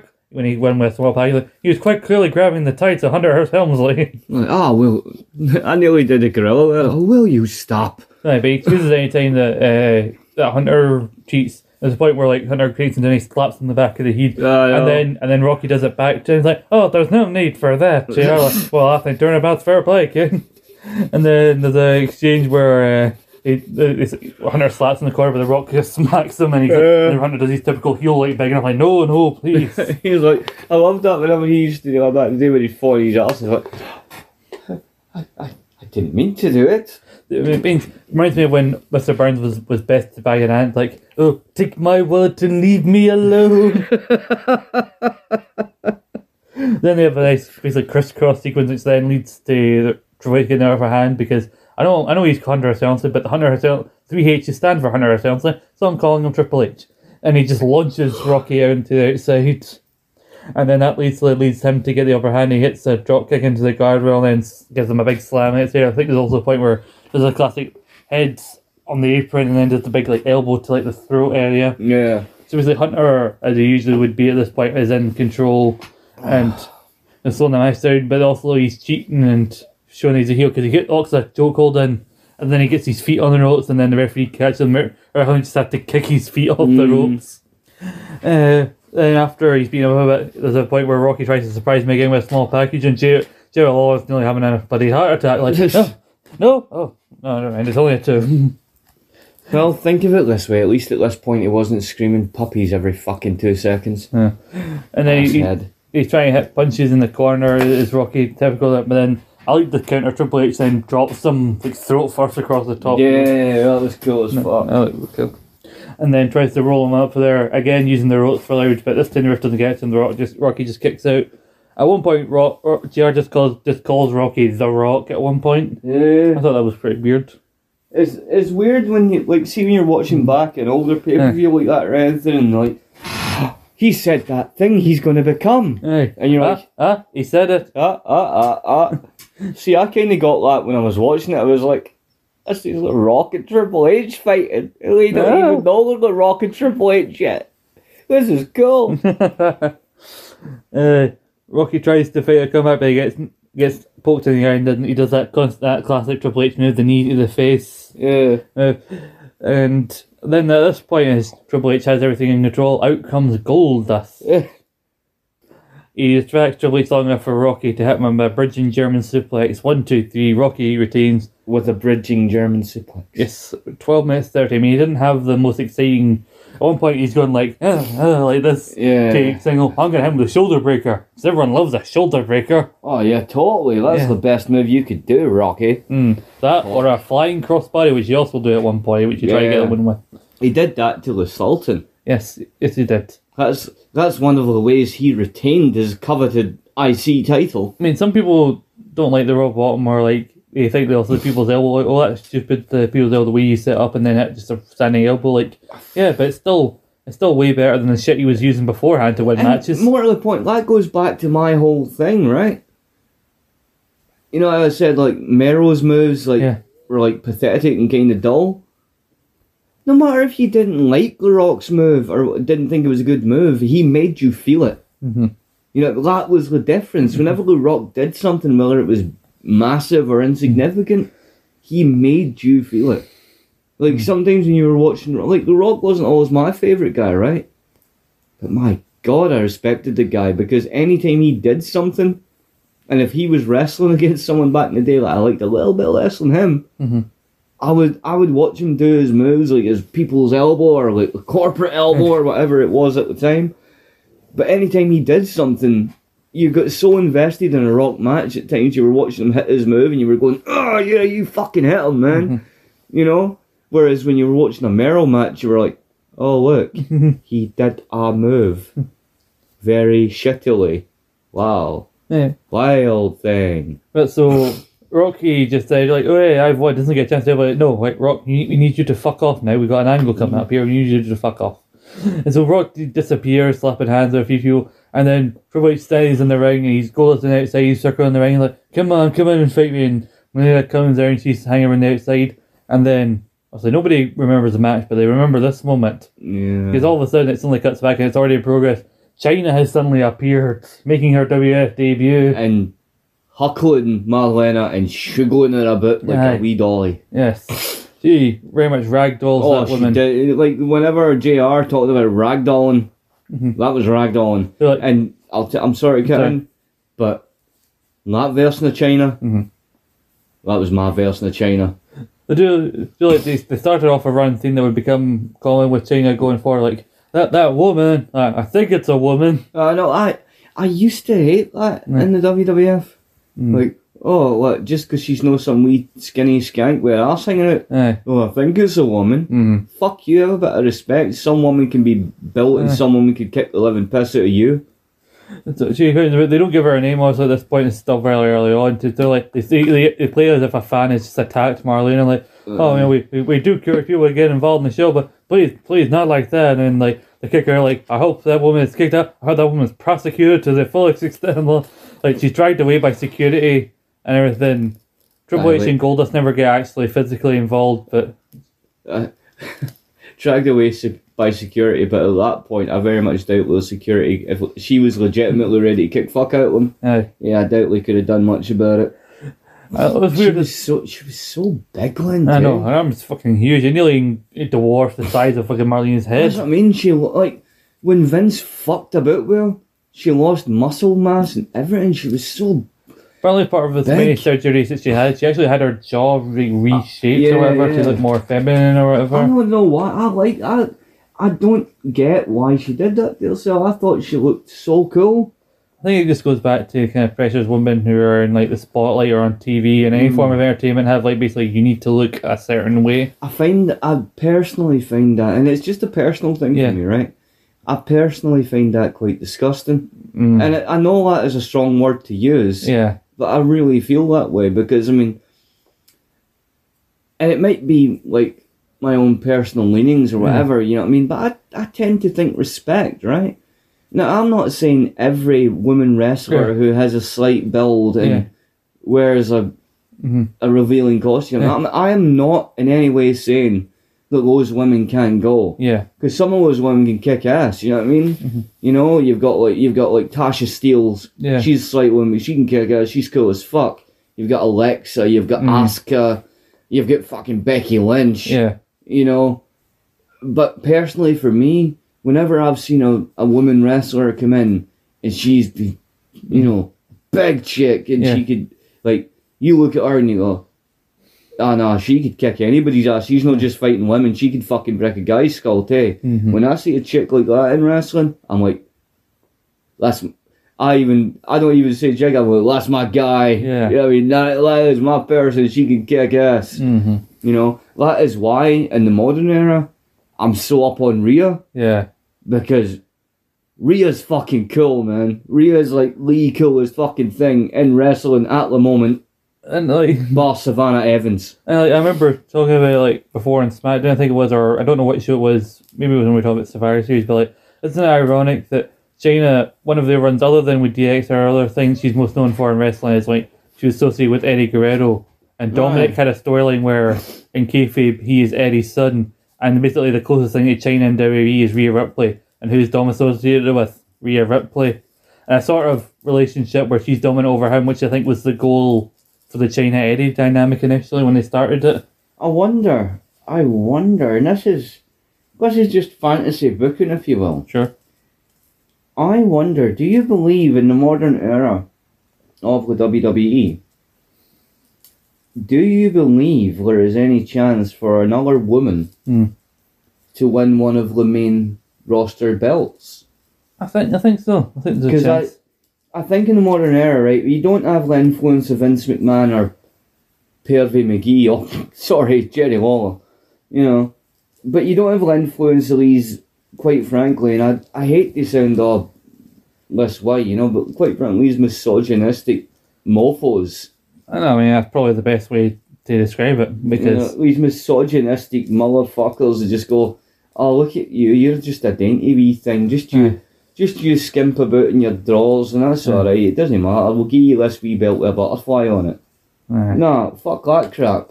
I- Any any goddamn women wrestler in any company, if they are portrayed right Aye. and pushed right, regardless, and I'd say this now, regardless of goddamn size. I mean, I favour the muscular big chicks, right?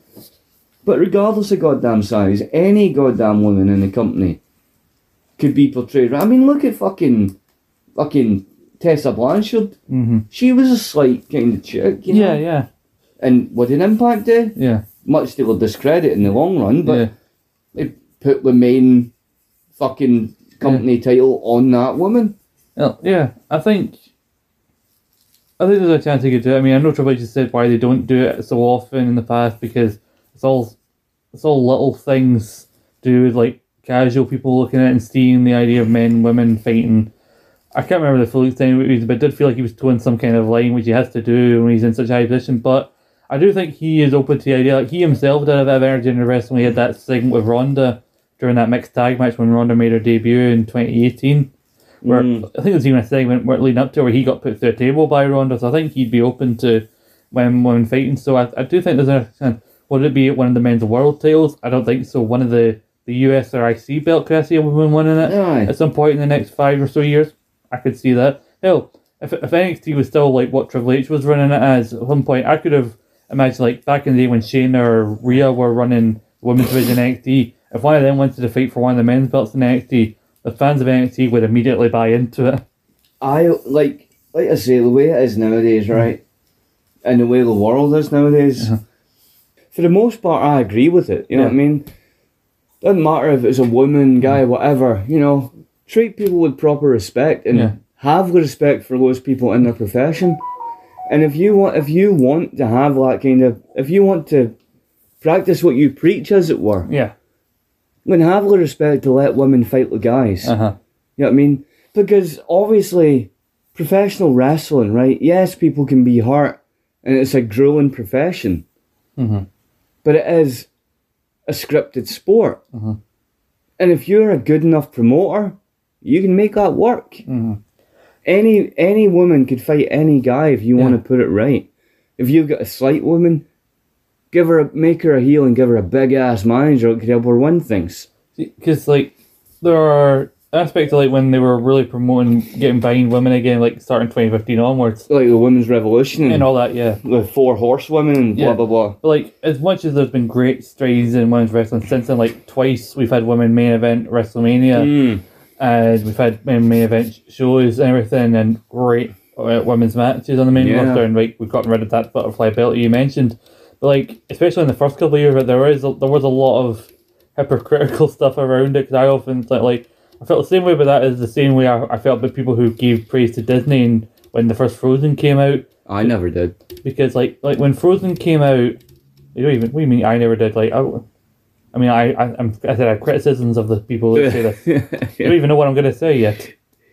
Basically, I heard a thing people were talking about this about Frozen, like because the princess in Frozen didn't immediately marry a princess she met in the film, which is what a lot of princesses did in films. Like Yeah. they're getting praised, like, "Oh, you don't need to marry a man just met." Like, and I felt the same way about like they portraying women as equal when they were trying to do that the first couple of years before they got the hang of it, and they great what they're doing nowadays in WWE Mm. as in that. Why are we giving careful how much praise you give to someone who's fighting against a stereotype or misconception they themselves are the main perpetrators of. The misconception. Yes, because like, oh, the stereotype of princess immediately marries the prince when she, even though she just met them.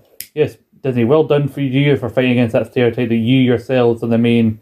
Perpetrators of. Yes, you've been doing it since the fucking thirties and forties. And yay, WWE, thank, well done for fighting against stereotypes of women wrestlers that you yourselves, through divas and brand panties matches, are the main people who started that shit in the first place. Divas and brand panties matches and, And not giving women enough time on not shows. giving women enough time on shows and you know I I think the high point of taking the piss I and I this is just a personal opinion right I know a lot of a lot of women wrestlers still have a lot of praise for the Divas title there's a good few that still do like you know they kind of thought well it might not be your mug of piss but we ran with it we made Yeah. it as best as we could like kind of like the way before she get cunted out of uh, Dana Brooke was hoping to do with the 24-7 thing Yeah, and I felt kind of bad for Dana Brooke, or Dana Brooke, however you pronounce her name properly. But I went and read a wee article she was saying about maybe changing the 24 7 title into a women's mid card belt. yeah. Why why just discard it? Why no do that? I like that. If you if you have respect for your for your roster, full roster, yeah. then show respect for your full roster and have a women's mid card belt. I think just you need to do a thing where like you've, you've been doing it with the men's men, tags and main mm. belt where they're going between shows. The women's tag can already do that. That's what I say. That's what I've been saying for ages. I've been thinking like you don't need two women's belts for one. So I give one women's main belt that can go between two, and take one of those belts, replace it with a mid card belt, and then you've you've got three different belts, three different places for stories for championships. or another way, you could have you could have a woman superstar portrayed mm-hmm. the way Roman is. Mm. You know, like say you have Rhea or Bianca, uh-huh. right? Just to say your point. But if you have those two, because she's a big chick, mm-hmm. Rhea's a better big chick. Mm. Personal opinion, but she's a big, like hard hitting chick. Yeah, yeah. Yeah. fucking Rhea's a big hard hitting chick. Why not unify the belts? Do what you done to Roman. I know. Pick yourself, pick your fucking woman you want to run with that shit. Whether it be Bianca, mm-hmm. Rhea, mm-hmm. Bayley, Charlotte. There's a fucking plethora of women they could run with that. I think like the the plan from what I heard is like allegedly as Bianca Rhea WrestleMania for the World Women's belt. And this there's a run that this is just a rumor, but fans have wanted. I don't know if WWE have any plans to it, but I'd like to see them do it. A lot of people would like to see for the SmackDown belt Shayna versus Ronda. I think if you did either of those matches at WrestleMania and then later down maybe say SummerSlam, you want to unify them. Any combination of those four with one of them holding the Raw belt and one holding the SmackDown belt, like Yeah. Rhea versus Ronda, Rhea versus Shayna, Bianca versus Shayna, which they did in NXT, which is one of Bianca's first big, Big opportunities matches, at the time. Yeah. Which Sam Roberts got shit for for saying in the pre-show of that show she's I don't know, she's ready for this. And then a year later, when she was a bigger deal, she's like, and he, he was on there again defending himself like I said she wasn't a big deal yet. She's a big deal now. Which and when hindsight he was right. Yeah. But like Bianca versus Ronda, two women who didn't come from wrestling backgrounds, You know, fighting came for from the two women. backgrounds. Yeah. Like you have that, like say for example, hypothetically speaking, say right. Yeah. Say for example, we came to a scenario where it did happen, where they were going to do the thing I suggested there and unify those belts like they done Mm-hmm. with Roman, right?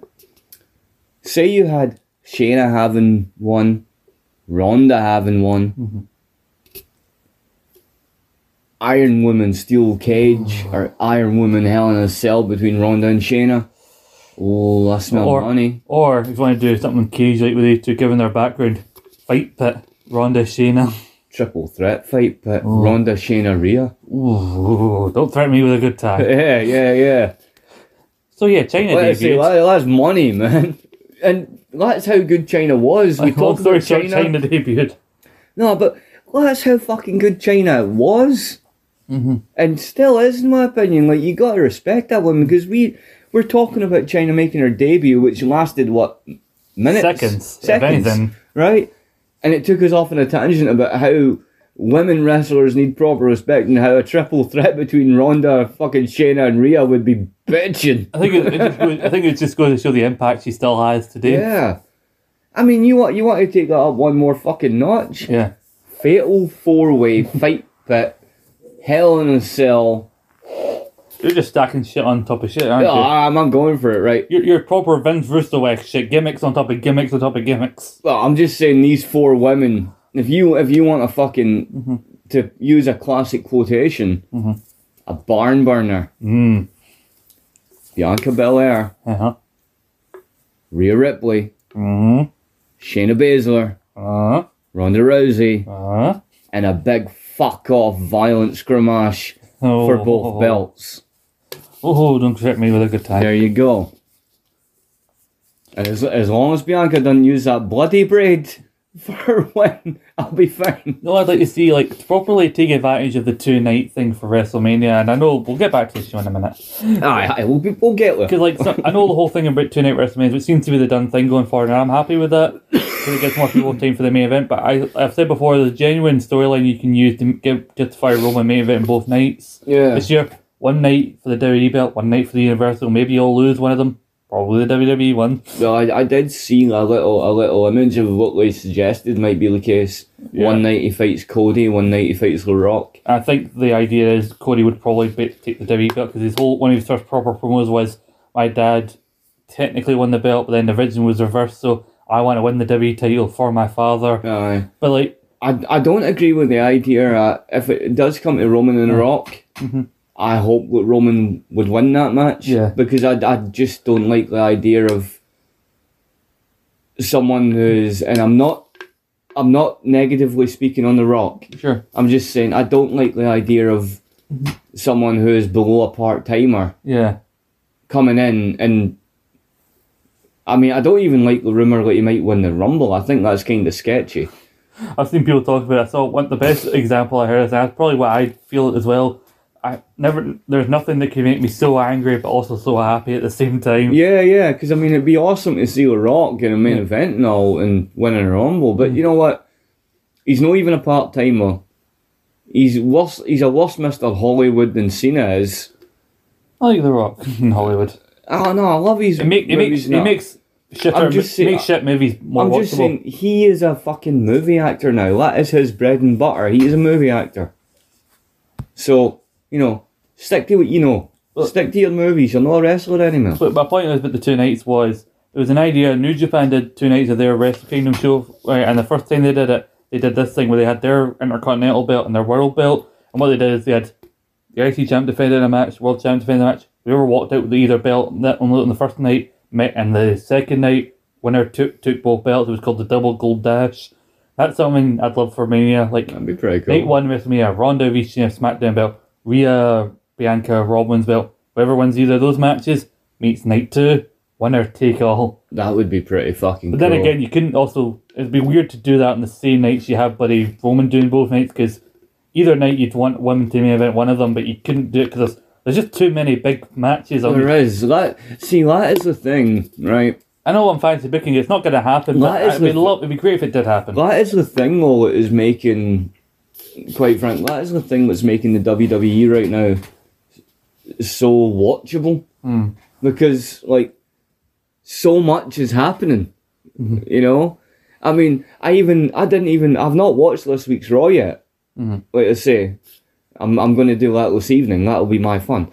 you know? But I watched the YouTube highlights yeah. of it, and I seen an interesting little thing, and it, it harks into Bray, Bray Wyatt's, you know, Wyatt 6 Mhm.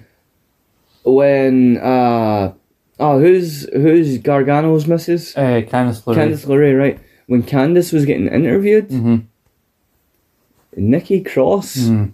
was way in the back peeking, peeking at her behind a behind a stack. She's, she's peeping like Micky Flanagan.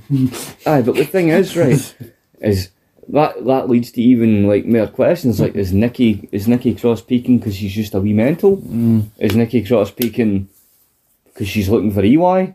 Mm. Oh. you know? Boy, he got stabbed on Impact. Ah no! Fuck me, man, that was vicious. I saw a video on that as well. Did you see that? I saw the video on- talking some, of somebody talking about it, and they were like, "What is Impact's obsession when someone has to leave of killing them off?" Like literally, Mickie James at one point got pushed in front of a train. Allie before she went to AEW literally got killed off in the whatever the other realm that they decayed to. Literally, Taya Valkyrie, when she left, got arrested for attempted murder. But now she's back as cool. But she's good back now. Nobody cares about that. Yeah, you try to kill a man. Nah, but I really liked that. See that cinematic se- sequence between him and Deaner? Uh-huh. Oh, I fucking loved that. Because, you know, Deaner's got. I'd tell you, Deaner's about to get his fucking due. Mm. He's about to get his due, man. Because, as I was saying to Brian the other week, there, he went for being in a reasonably popular tag team with Deaners. You know? I like the Deaners. I like the Deaners thing. Like, They took our beer. beer. But anyhow, I know I was good at that though. but but no, he goes from being in the Deaners to becoming an EY disciple to, you know, the student becomes the master Mm. and the ruler.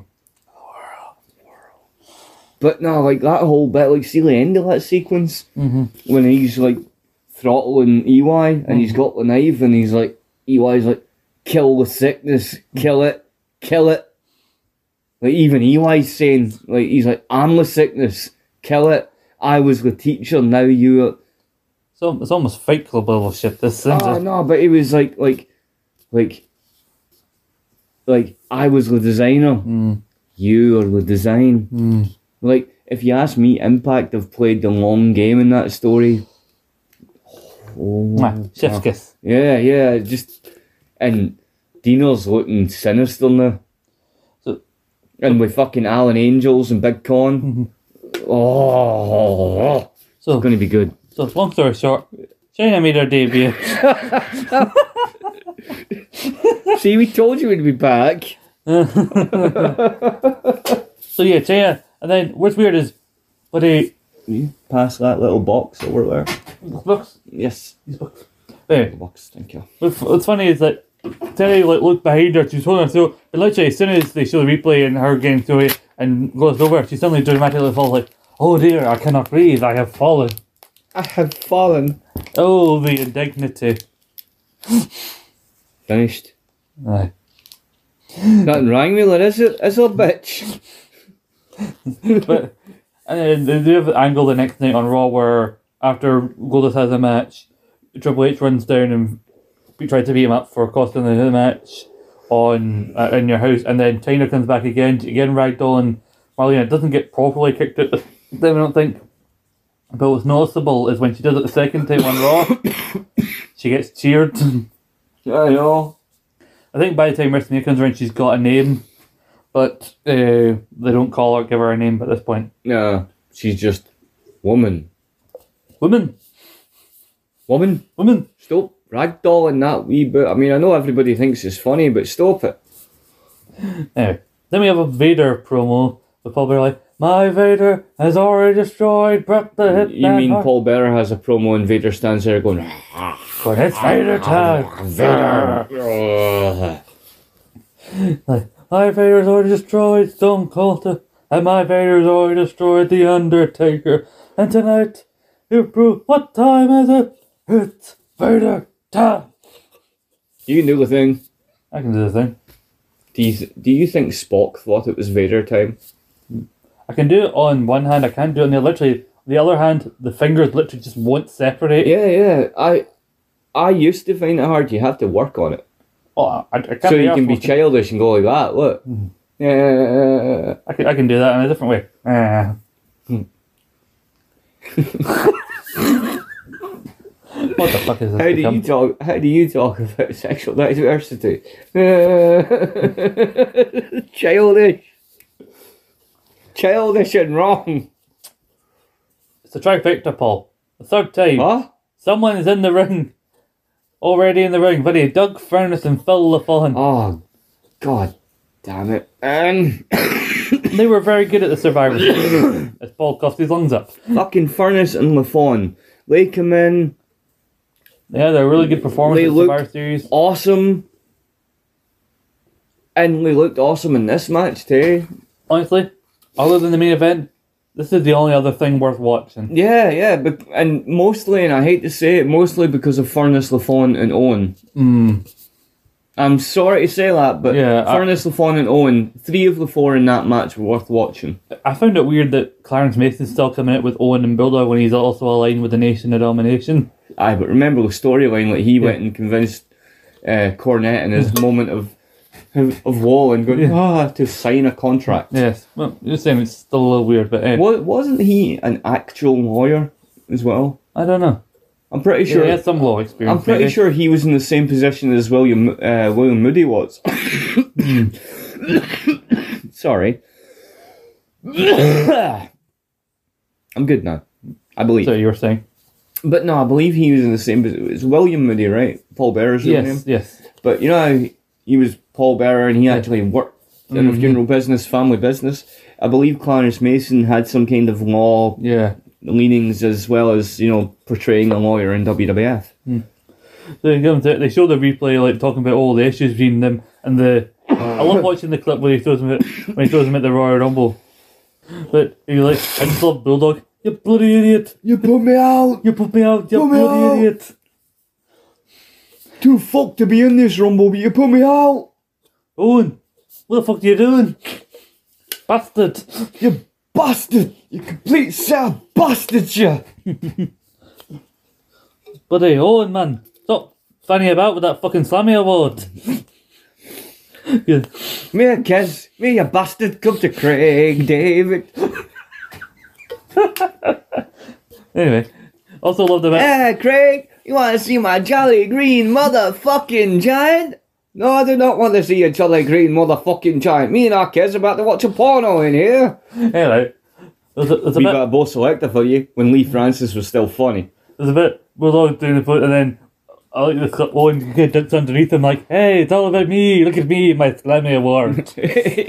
I mind that. He's like, also promote. was the way he did that too. Like, like Bulldog's coming out looking all bulldoggy and Jack then Owen like a wee elf under his arm. He's like, At this point, Huzzah, I have my slammies. they're also like they're promoting a couple weeks time. Oh, the Slammy awards are coming up. It was actually the night before WrestleMania, where Owen was meant to present bow tie of the year. I don't know why this guy, but he got up and goes, "Yes, I did. I did it again. I did it all by myself. I'm a winner." Like, no, no, Tom Baker's like, no, you're presenting. You're presenting this award. I did it again. I did it all by myself. Bulldog, you may have two titles, but you don't have two slammies. Owen Hart, uh, uh, Bu- Vader and Mankind, tomorrow night, you're gonna be the losers. You- we're- You're losers and we're winners. I'm a winner, me and my slammies. I may have watched that clip a few times. well, come on. Aye, It was Owen. it was Owen. And he was awesome. Props Okay. to Owen. Aye, Respect. R.I.P. Owen. He, in that era, to quote and and to be a little Usi here,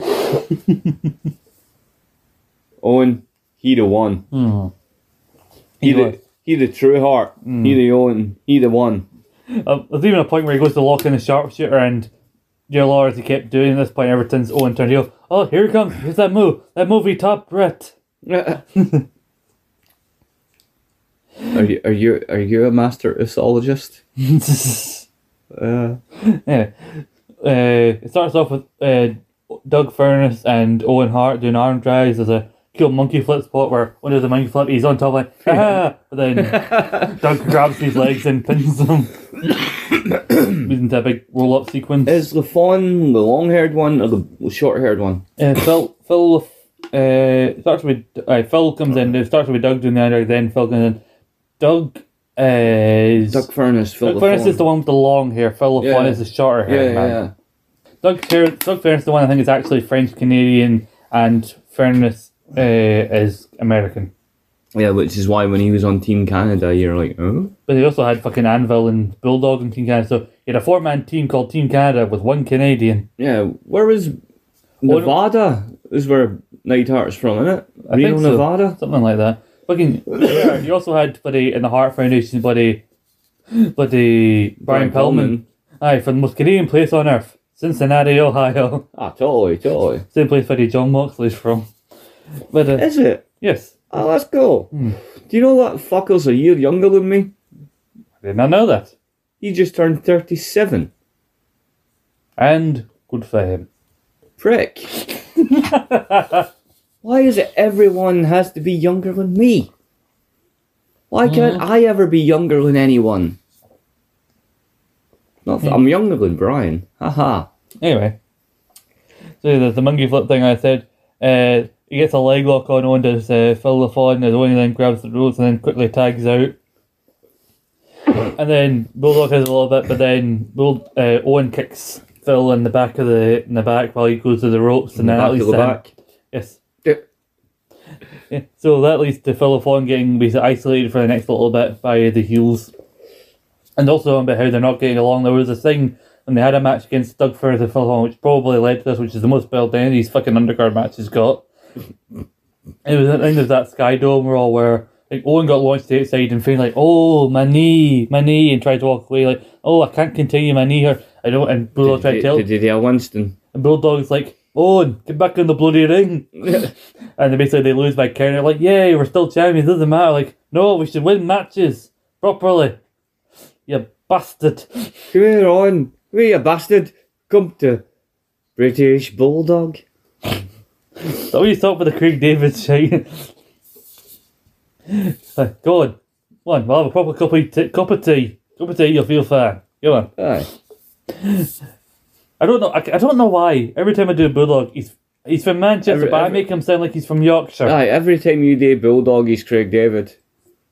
No, you make him sound like Craig David. I make him sound like a bloody Yorkshireman. But again, he had a deep voice for someone from Manchester, like, bloody Owen, Mm. bastard. On you bastard, get in the ring, Anyway, bastard. and then I talk about that knee injury, which Owen kind of and goes to, like, oh, that's so called knee injury. What are you talking about? Owen Hart is being very brave fighting here with that knee injury. I'm a brave man. I'm a brave, brave man. so, Phil Owen gets isolated, and they keep doing that thing where they, like, they go over to the face, the face goes to come in, and the referee's like, no, you can't come in here, you're not legal. So that leads to the heel to two on one beat down the, the other face. You Uh, notice how referees never did that to the heels? Because referees are fucking idiots. Yeah, I mean, that referee, you know, watching the chicanery going on in that six man match, Ah, referees. What are they like? not throwing that thing that followed Marc Mero back to the backstage area so the match would be fair. Anyway, Oh, I, I get annoyed. It's a cool roll through spotlight. And they do the crossbar and then the person Yeah. rolls through and does the pin. That's a cool little But I spot. say, I thought, honestly, like, the, the chemistry between these two teams Oh, it was sensational. was really great. Which is also why it's so perplexing. They had this thing where it came down to these two teams at the Survivor Series in '96, Mm. and then the very next month at the next in your house, oh, Phil Ford and that they they won against the tag team champions Survivor Series match. Do they get a tag title shot? No. Who does? Fake Razor and Fake Diesel. No, what the fuck? And do you know what the weirdest fucking thing about is about? Because I have that tape, right, mm-hmm. where fake Razor and Diesel have the title match. Mm-hmm. the weirdest thing about the tape, mm. I don't know if it's the same on the network, but when it's showing you footage uh-huh. from earlier in the day, Aye, fake Diesel, his hair is about this length. But but with the chest area. Yeah, but but but length of my hair, pretty much, maybe even a little longer. When it comes to time of show, his hair is about this length. See- Did he did he did he do the show earlier in the day and then go to the barber? You need something to fill your days. Go for a pint or something. Or, you know. Paul, I have a sneaking suspicion, maybe, it wasn't really the same day. they lied to us. Oh. They told nasty fibs. Honestly, this is the first point, I think, in their heel tag team title reign that Owen, Owen and Bulldog actually feel like heels against a proper face team. Because they didn't give it a, they had two matches on pay per view against the Smoking Guns, where they were kind of booked the match around them being, one of them being isolated, so they were faces there. And a similar thing against, against Razor and Diesel. I've said it before, and I'll say it again. Owen and Bulldog, the most face heel tag champs. Yeah, I've ever seen. So this is the first time they could properly be heels on pay per view against another Yeah. tag team. Well, it was hard. I know I know Vince wanted to make Owen a heel all the time, but you know what? The people loved him. I think this was building like onto a proper breakout, which is going to come after WrestleMania, I think. But like, because then Yeah. after this, you'll have the match for the first ever European champion, which Owen, which Bulldog wins over Yeah, Owen. yeah. Didn't they have two matches? They would go have a second match, but then Bret would break that up and say, Yeah, like, yeah, yeah. "Please come, we your family," and then that would lead to the Heart Foundation being formed. Like, what you doing? He's your, he's your pal, man. What are you doing? May as well come in and said, "What?" May as well come in and saying, "Why can't we be friends?" Aye. Anyway, so I like this little spot here where Dave, uh, Davey, leave him. He's had off. Phil goes for the Phil LaFon goes for the small package. Bulldog comes around the rest back. The thing where he turns Owen over so he holds on top. And so the referee sees Bulldog with the kick him out. Doug Furnace comes in and sorts it back again. yeah. and so Owen doesn't can't see who's moving them. So he kicks out and then goes on the Bulldog, assuming Bulldog like, Why the hell did you move did you move me? Like why'd you put him on top? Like Yeah. I didn't fucking do it. and they're arguing and then there's a bit where Owen accidentally spin kicks uh, Davey boy. yeah. And then Doug finally gets a tag. The tag in. He gets a sunset flip at one point between uh, and then I went the point literally made me go. Even though I knew the result of this match, Yeah. made me think, oh fuck, fucking hell, what's happening here? Where uh, they're they're arguing, and then Bulldog goes, oh fuck this, and hits a clothesline on Owen. Mm. Like, what, Davey, what are you doing, man? And then Doug, I think it was Doug dives off the top for a splash, and then Bulldog's like, I hate him. I also want to be tag champs, and so breaks the pin up. Aye. But then after that, when Owen's been beaten up two on one, he just sits on the apron like, I'm fucking done with you. Aye, I'm not helping. I you. can't be dealing with your shit. I'm not helping you. Fuck you. Deal with it yourself. Go and you're the you're the slammy winner. Go and go and fix it. Go and you wee dick. So yeah, then Owen suddenly, again, I joked about them feeling like heels, but then Owen's back to being the babyface because he's taking two on one moves here and keeps kicking out and feeling all valiant and shit. Yeah. There's a really cool sequence here. I've never seen before, and I liked it. Doug Furnace, sup- no, Phil LaFon hits a super kick, which sends Owen back into a clothesline to the back of the head by Doug, which then leans him forward into a DDT from LaFon, Yeah. and then a leg drop from Furnace. Yeah. Like, such a cool combination. I can't believe I've never The- seen it before. The thing is, such a cool combination didn't win the match. that was the best kind of finish. If you were going to have them lose and win, because I heard we're kind of so so on Furnace LaFon. Yeah. Let's say, remember at this point, they were kind of hyped, like, oh fuck, we might see a title change here. That would have been cool. And they would have popped. If that led to the finish, they would have popped. Yeah, yeah. We would have popped like fuck. Oh, Even yeah. if we'd only held them, like, say, for an evening or something. Aye, It- if we'd have got the Zack Ryder treatment, aye. which I thought was kind of gay myself. Mm-hmm. It's one of the few times, like, because I was never as big a Cardona fan as, as you. I mean, a lovely guy. Aye. Like, I think that's where I am. I absolutely fucking. Like, see the way you are with Zack Ryder? That's the way I am with Matt Cardona. you know? I like Matt Cardona, always ready. Mm-hmm. Always ready. Well, I don't, think it's, I don't think it's as funky as that. it's my, uh, I'm my, my remix. Fuck Come off. on, it'll be tomorrow by the time we finish this review. Oh, you're blaming me now, are I am blaming you. You who loves Chyna and all that shit. But she was so awesome. Oh, shut up. anyway, ve- eventually Owen tags Yeah. out. Davey gets back to the match. And he's going, and he's got one of them up. I think it's Doug. He gets him up for a for a body slam, and then Owen comes in and full view the rest decides to go, huh, and hits him with the slammy award as Bulldog hits it. The boy goes for the pin. But the referee's Derek off like, no, no, DQ. The the challengers win, but don't win the belts. So Owen's all happy, like, yeah, we still got the belts. Yeah. And I was like, Bulldog just running like, did you hit him with the, you hit him with your, with your slammy? And he looks to the fan like, did he hit him? Did he do it on purpose? Like, oh no, I didn't realise the ref was looking like, no, you did it on purpose. Fucking hell. And then he takes his didn't, you, didn't you let me win the match? Normal, you had to go hit him with a fucking thing. bloody hell, Owen. Fucking, fuck you and your slammy. And he slams it down and the fucking slammy breaks and no one's all distraught. No, my slammy. Like, no, I do not want you to hit him with your bloody slammy. I'm trying to win a match here. Oh. Oh, well, you shut up about your stupid blooming slammy I was. I'm in here knocking me panning, Oh, trying to win match, trying trying to win bloody with pin, and you're hitting him with bloody slamming. and- but he even gets in fucking Clarence Mason face. He fucking got to throttle Clarence Mason at one point as well. That would have been funny. Should Like- give him a running bulldog. You're like, oh, you gotta calm down. Like, oh, my Grammy Moon used to say. That would have done him good if he had Daphne as his manager. He's gonna win though. He's gonna win this match because he's bizarre. I'm sorry to any English people listening to this. We we are not doing this in any way to dis- to cry or mock your fine language or your fine people. We are just being idiots. And Scottish drank four cans of cider. So So have you, you fucking. I've drank three. You have outdrank me for once. Well, fuck you. Fine, I'm taking my can back. Hey, no, Yeah. I'm, I'm having that. Yeah. Love you. You can have that. I love you. I love you.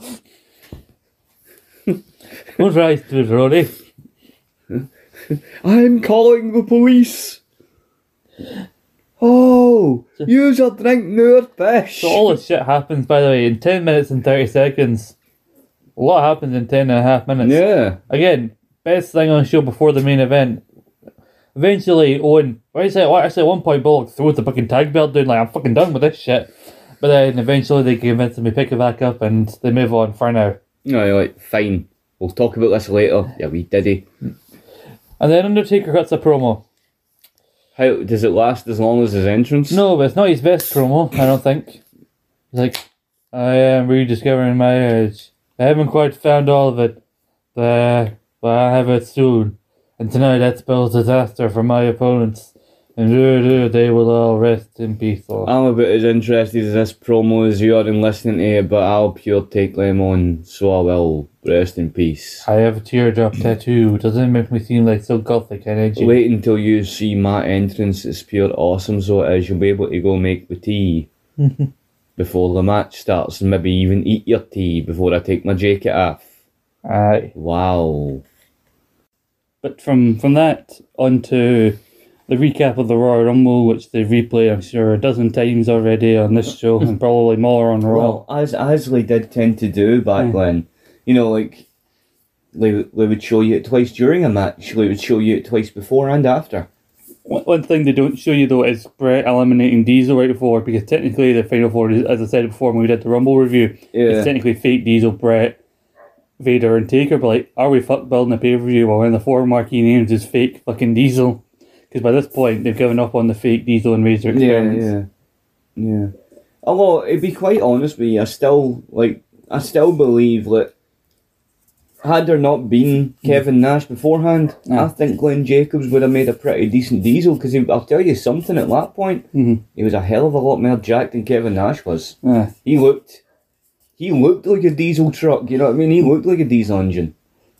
So everybody has their their entrances. outcomes. I believe Vader first, then Austin Taker after about forty minutes as I, his know, I, entrance. I was able to go make the tea. like, like an, uh, to use an, an only excuse, Aye. only an excuse kind of joke here. Uh-huh. Like, and now that Undertaker's making his entrance, and this is a time when everybody goes to make the tea.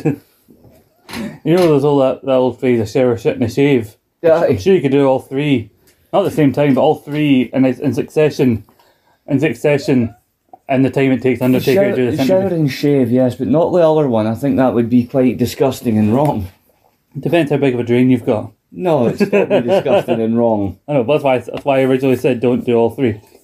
So they do it, and then we cut backstage. Bret's having his interview, and and basically I can just sum up his, his final line basically like, "May the best man win," and that's going to be me. And But you're not the best. then he goes to walk out, and I don't know if you noticed this. I'm probably the only loser who spotted this, but he comes out right. He goes to the curtain and has to do an immediate sidestep because he notices if he keeps walking the straight path he was going, there was a bit of the stage and he would have walked right into. so he had to do a quick sidestep and out the shitty entrance. I hadn't spotted it myself, no. It was just like the speed in which he just moved sideways It made me think about it. But this match pretty much quickly turns into a brawl. I think it's this kind of match. You talk about the, and we've discussed it briefly, the idea of the kind of subtle sw- turn of new gen into attitude, and I think this is really a Oh, A sign.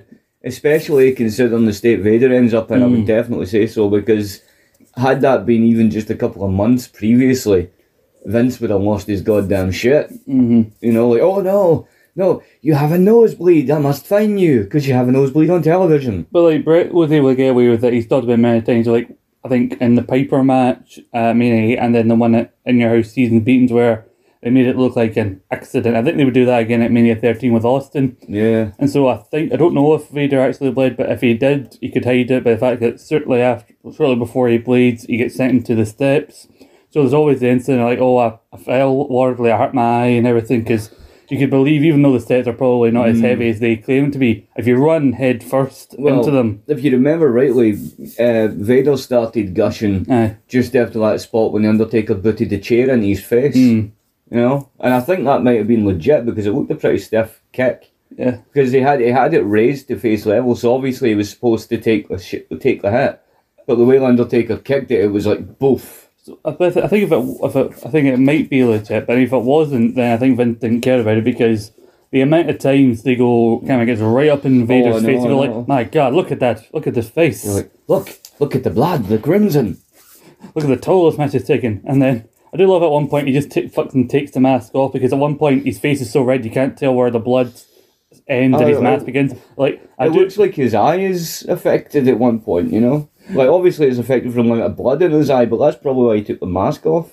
but like it was con- coagulating around the bloody mask. It's still funny to call it a mask because a mask is sometimes meant to hide your identity, but you take it off and like it's very similar to when he had it on. Like, my God, it was Leon. It was Leon all along. All along.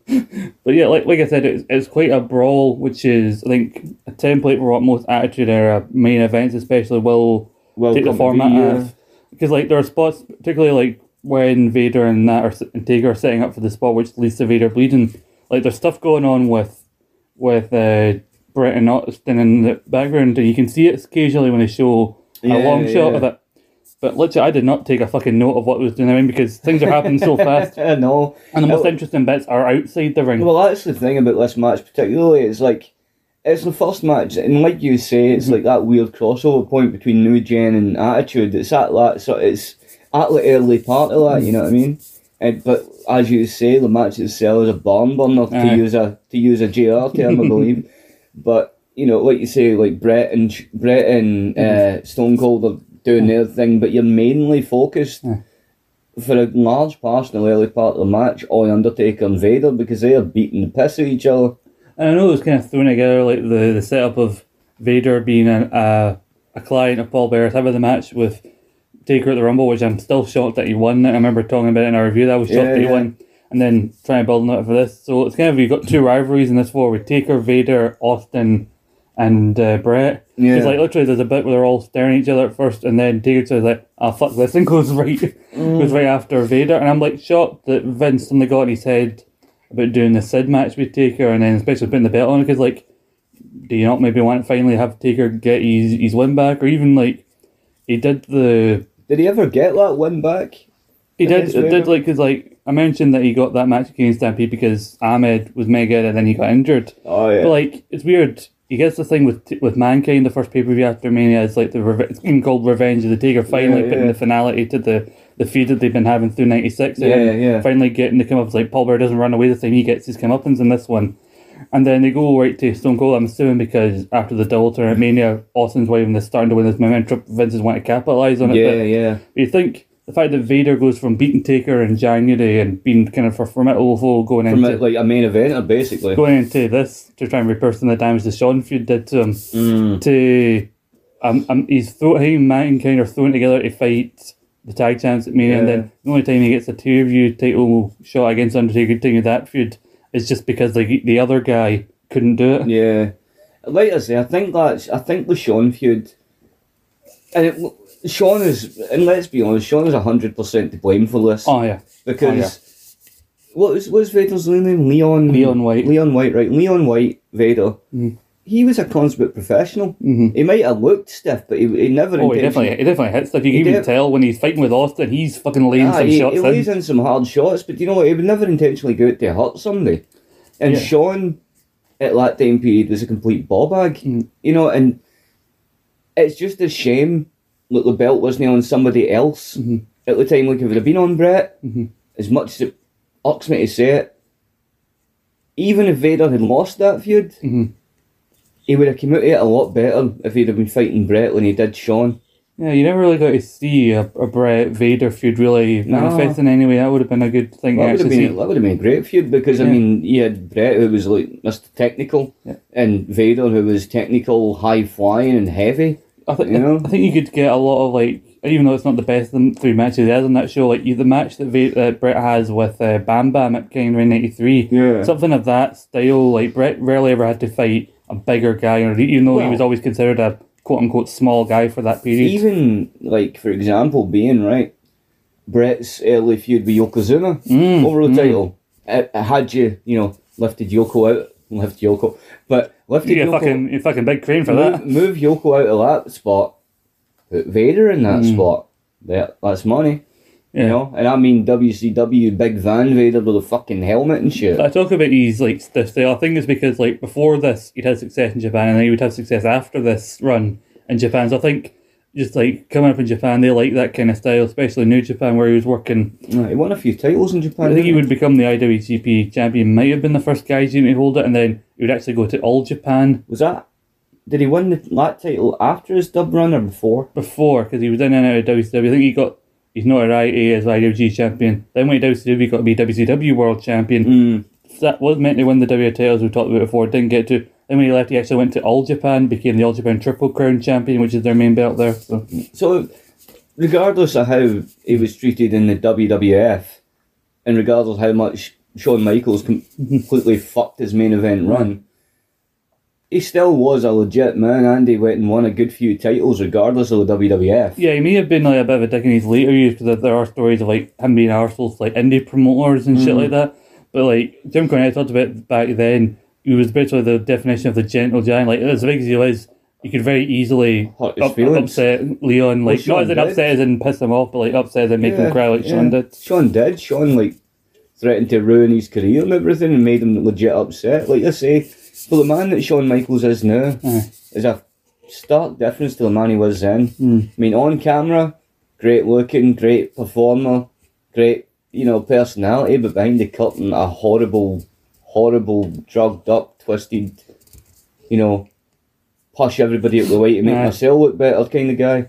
So, like, Even even Michaels himself has stated that. So like the first big like spot in this is also the stuff with the chair. Like I think at one point he swings, he goes to swing it, Taker ducks. Then I think he does kind of get him the gut, then go Yeah. to properly hit him in the face. Then he just boots them in Yeah. his face. He lies there for a second. I think the reason it fucks up so much, like ends up so bloody, is because the chair was literally like at his nose, and the Mm. Undertaker just went boof. Aye.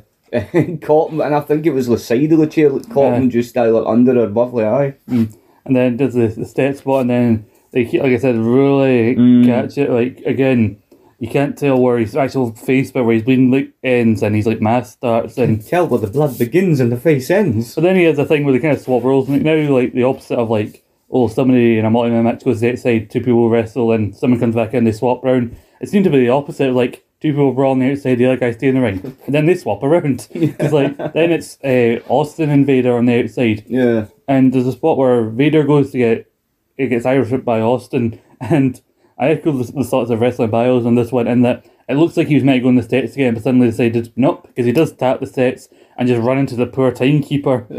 but he's running for quite a bit before he gets there. It's mm. like you ever play one of those WWE wrestling? When, you ever play one of the wrestling games where you're having a backstage brawl, you Irish whip someone, but there's nothing for them immediately to run into, so, So they just of go. so they just keep they just keep running and running Yeah. until they just stop. You know, just a little quick offshoot Yeah. here. On regards to WWF games, I don't know if you noticed the thing I posted on Facebook today. Mm. Well, the W, let's, it's an interesting little side note. It said the WWF scratch logo was introduced in whatever month it was in '97, Mhm. but the first time it was ever seen Mhm. was in the Nintendo Sega Genesis Mm. Raw game. Ah, And if you look at the, you know, like on that game, it, the like the sort of match-up pictures mm-hmm. before the match, right? And it would show you the back of like the King and Vince's head or something, and little monitors. yeah. On one of the little monitors, little scratch logo. In '94. And there you go. There you go. So then they, they, they start brawling. This poor this poor timekeeper shutting himself. Probably fucking don't bleed on me, Vader. I'm pretty sure that's the same time. I think Mark's his first. I can't remember his surname. But that's the same timekeeper who's credited for throwing all those pinpoint beer Yeah. cans that Va- at Stone Cold over the years. the wee Tashi man. Yeah. Vader gets the steps dropped on him at one point by Austin. Yeah. And then it cuts back to ring, everyone sitting and just big moves on each other, signature moves like take or just randomly gets a pile driver just out of nowhere from a, it's a very well put together clusterfuck of a match. Yeah, but it's actually it's one of those very few where you say someone's a clusterfuck, but in a good way. Because Yeah. even Bret gets in in the brawl, like he goes up to the barricade with Vader and has a little spot with him there. Yeah. Vader tries to put a sharpshooter in, and God bless him, he tries. He tries. And it takes him multiple times because he's only realizes he's not got as much space to maneuver as he would like. No, because he's kind he's kind of stuck like in front of him. He's kind of too close to the steps, and he's too too close to the ring apron as well, so he So can't quite tu- turn them. He's trying to find a way to turn him over, and literally as soon as he gets them in, and like. Mean, you see the rock sharpshooter is shite. Jesus, Vader, you, good, an A for effort, but an execution, no. I think if he'd have had more room to move, he Yeah. might have done better. But the thing is, at times, even though I know he's not, what is Vader? He's like six what? Wow, God, Over goodness. six, He's over. He got over six. But see, sometimes in certain camera angles, No, especially when he's trying to do something like that, it looks like his legs are wheeling him. no. Yeah, I think, I think because there's so much emphasis on the midsection, how heavy he is, you, you don't really notice how tall he actually is. Especially when he's next to the fucking Undertaker for most ah, of this. true, true, because he's like he's like sort of like Undertaker's like nose and forehead bigger than him. There's also ended up weirdly saving Bret. I think maybe it's a case of nobody beats Bret but me in that kind of case. Uh, he's my bitch. I'm going to beat him up like a bitch. Vader goes for the moonsault, but he misses it unfortunately for him. Yeah. And then something we forget mention that's like it's elimination, so no DQs or outs. You can win. You can eliminate somebody by pinfall submission, or you can throw them over the top Yeah, rope, which yeah. uh, either rumble. Which weirdly, all the eliminations in this match are over the top rope. I would have thought it's one pinfall, or like Bret would eliminate someone with a sharpshooter or something like that. That'd be the worst Royal Rumble in the world if it was only four people in it. It'd be weird, yeah. I mean, weirdly enough, Who's, who's going to get that fabled number four? he must be the fastest man. These people are wrestling for a full five minutes. Ah. I mean, although it's kind of ahead of its time in one way, in that the idea of elimination, pinfall, and submission counting, because there are many companies that have done the whole idea of a version of the Rumble, but with pinfalls and that added. Like, Yeah. in a certain extent, like TNA would do it with gauntlets, in that it was elimination until the final two. Which- what was that really dumb one that TNA did when it was on? Was it Russo's idea to come up with that backwards Royal reverse, Rumble? reverse battle that royal. Russo's idea? Of course, it Do you fucking know- was. Do you know that surprises me not one little bit? I swear to God, that's another little side note. But the more I hear that shit that that guy writes or the shit that that guy says, oh God, he really just needs to shut up. He's such a butthole, I know. You know, bro. Mhm. You know, he's such a butthole, bro. Yeah, I don't even know. He, he's involved at this point. I think he's taken that point where he's moving from magazine writer to. Ball bag. Oh, yeah. Well, he's a ball bag who writes a magazine to a ball bag who has a role in writing the program. Like, because allegedly Vince liked the, the Raw magazine and the Raw reality base. I think it was, they had like a WAF magazine, which is more kayfabe, and then a Raw magazine, which was kind of one of the first publications, especially by a wrestling committee, like go behind the scenes. Yeah. And then Vince looked at the, apparently looked at the Raw magazine, called a meeting, threw the Raw magazine down like this. This is what we need to be like. This. We need to do this. We need to do what he's saying. But then he gave him a bit too much carte blanche, but then just enough to rein him in. And then he went to WCW, and there was zero carte blanche over there, and that's why WCW is no longer here. Yeah. Anyway, but of him. But anyway, there, it's over the top because because then they have to do the classic bit. You would do in a rumble like, oh, he's gonna go over. Oh, they hmm. no, no, he's not. He's grabbing, he's hugging onto the bottom rope for dear life. but Taker and Austin keep trying to eliminate each other. But then I, I had to rewind because I blinked. I think I almost missed it there, where Bret just out of nowhere, like legit. As much as I've been, we've been also give, singing these praises. If you you, you had, if you said you, you'll get a million dollars if you guess who's the first man eliminated, instantly would have, would have said Vader. But it was Bret. No, it was Austin. Oh yeah, it was Austin. Yeah. It was Austin. Oh yeah, because Ballbag won it, didn't he? Yes. Yeah. Well, he just randomly clotheslined him out. I'm like, oh, all right then. Yeah, Austin gets got popped out. I remember that now because he popped out right on his arse. He was like sick. I wonder. You think you think back like was that another accident like when he was a ringmaster? I was gonna say there was a point where he has to, where you, we see the way he scrambles on the hold the rope when Taker tries to throw him out. Thing like, you already think he's he's got he's got the last the previous year rumble in the back of his yeah, head. Yeah. He, he, he slipped on the apron or Yeah, something. he was and maybe- fell out. He was ironically meant to be in the final four of the Mm. '96 Rumble. So then he gets eliminated, but he keeps us like coming back, and you ever think Bret in the back of his mind is like that bit in, in Hot Fuzz. Pack it in, Steve, you silly bastard. There's a bit where Undertaker rolls under the bottom rope and everything, and Paul Bearer attacks him there, and you know that because the commentator shout, even though the camera is just a few inches away from it being visible, goes, "Oh God, did you see that? Paul Bearer just hit him with the air." Like, well, no, I didn't see it because you didn't show me it. and then you got Paul Bearer just like, "Hmm, yeah, it shows you." I shows you. Hit you with my arm. Fuck you. Bret hits a suplex to Vader off of the, the top rope. Austin, like I said, comes back to brawl with him. Vader goes for a Vader bomb, but Taker just hoofs him in the balls with a low blow, which leads to him to hoof.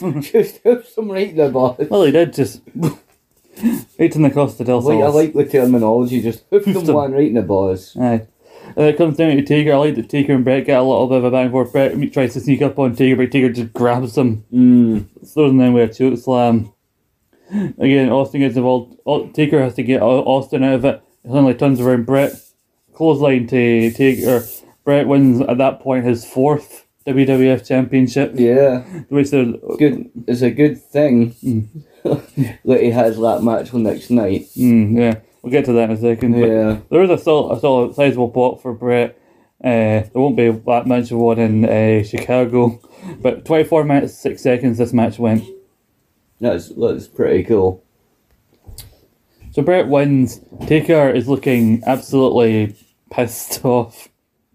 Does this he look point- annoyed? Yes, mainly because also Austin distracted him, Yeah. which caused that.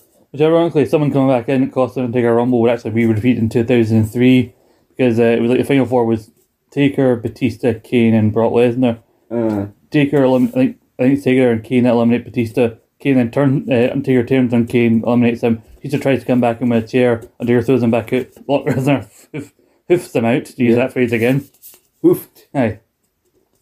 But anyway, Taker looks annoyed about that, Bret. And then there's been points in the preview where like where JR says, "Don't go anywhere. We'll be right back." And like, this is pay per view. If you buy the show, you surely you don't go anywhere. But Yeah. then he said, "Don't go anywhere." Back with Bret Hart. Bret Hart celebrating some of the, this Barclay pyro that does the boom boom boom boom, and the job, and because like it's only the pyro they can afford in this shitty looking Yeah. setup they've yeah, got. Really, they, you know, I tried to be nice, but it really is a shitty setup. Because I mean, I was going to say almost say shitty venue. The venue's not to blame. It's the way they've set up. Yeah, it's a wiggle setup because they've done the thing right. The thing I noticed also with the setup, Mhm. I'm so used like to the idea of like the way it's the way the, it's laid out. You know what I Mm-hmm. Mean? Like you've got your your ring in the center, and your your walkway, your ramp, is central to the to the to Mm-hmm. the apron. You know what I mean? You walk straight down to the ring. Mm-hmm. Now, this one was angled off Mhm. right? And that was a lot like earlier, Mhm. like golden era pay per views Yeah. where they would have the ring center and the, the walkway would be very long and angled off, and that was kind of cool. Mm-hmm. Like watching, like say for example, Ultimate Warrior use all the energy he had running to the fucking ring, Yeah. and then the last of it shuggling the rope, and then he, you know, he he would wrestle, or should I say, not No. wrestle. But anyway, Anyway. that set up the layout in that was a lot like that, but you know, if it was done very cheaply, Mm. you know, and the ring itself, I thought the ring looked a little small. So, like, so then they cut away, and I'm thinking, oh, it's an advert for WrestleMania 13. And I'm like, no, it's an advert for the WrestleMania 12 VHS. I okay. Hey, there is nothing wrong with an advert for a VHS. I'm saying have an advert for VHS and everything, but don't cut away from your world, your newly crowned world champion celebrating after the match that you've built up for. Uh, basically, at the expense of everything else on your pay per But you view. see, that just shows just how much they didn't care that Bret had won anything. So they advertise that they cut back. Also, it's one of the few in your history we've had where we don't have either Dok Hendrix or Todd Pettengill or anybody else have a segment backstage and show like, here, here's some shit, buy it. Look, there's a massive thing with an ugly picture of the Undertaker or Shawn Michaels on it, like just plaster on this shitty looking T-shirt. Yeah. buy it for twenty dollars plus however much in postage. Yeah. Or you get the one like you used to get more so during the the sort of you know like when you used to get the backstage where you get the superstars kind of looking like they were doing something on Yeah. the America Online. Or the Superstar line. Maybe mention Superstar line, but they don't show it with a big, like people have joked about it, the big telephone they'd use in the '60s Batman show. Like, hello, Yeah. Like that one where you, that wee backstage one where you seen Shawn Michaels on America Online going, like, like one finger pointing at the computer.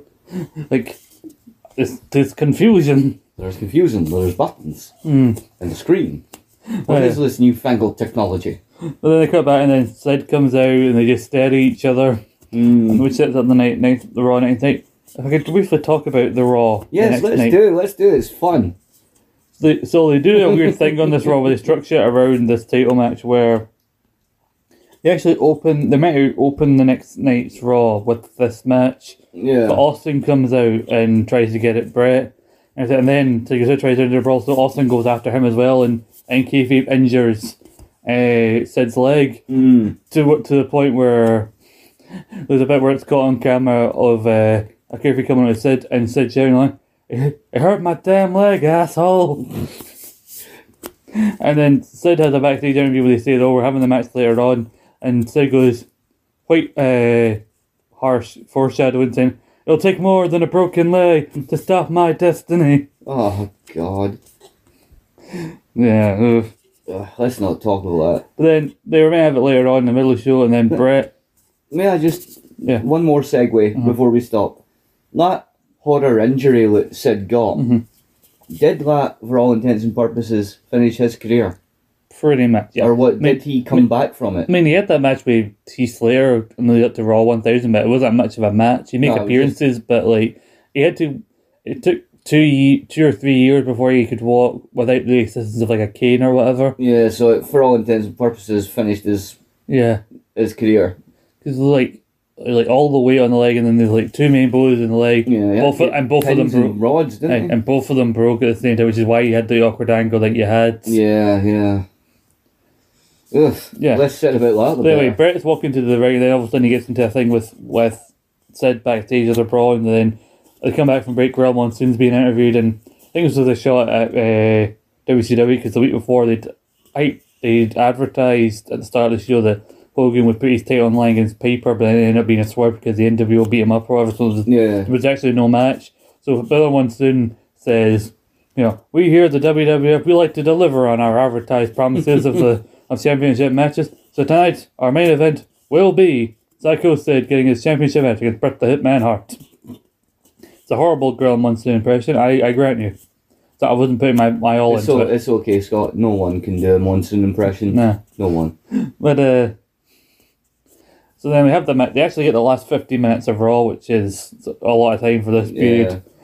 Yeah. And of course, Austin has to get involved. Yes. to the point where literally Re- referee's not looking. Re- referee's so oblivious looking at Sid as he's in the sharpshooter. Austin kick him in. Boom. Well, it was Cracks- hardly boom. I've seen the Yeah. spot. I've seen it a few times on YouTube. I was, I've got to say, that's got to be one of the weakest chair shots I've ever seen Steve Austin deliver. Yeah. He walks up and kind of, he walks up all Steve Austin-y. He taps Bret on the head with the chair, to which Bret goes, "Oh no, I've fallen." Then Sid gets out of the move, picks him up. Jack. Ne- uh, I was going to say Jack. No, that's not him. That's uh, that's uh, Mesh, a big but- power bomb. But it's the power bomb. Sid wins, and quite interestingly enough, the very first man to win the WWF title on an episode of Raw. First ever WWF title change on an episode of Raw. Well, that is some information I did not know. Well, now you know. I feel good for knowing that now. Thank you, Scott. You're welcome. Yeah.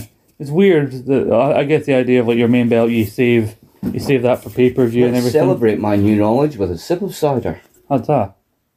But so yeah, that's a new guy. Also, they randomly say this is how they this is how they build to their main what will end up being the main event of WrestleMania. Uh, between And this, Sid, this, this was Sid's second yes, second world title run. and second WrestleMania main event. Yeah. But uh, so they they basically say offhand on commentary, Undertaker is angry, and as he was the final man eliminated, and does feel like he was wrongly eliminated due to Austin's distraction.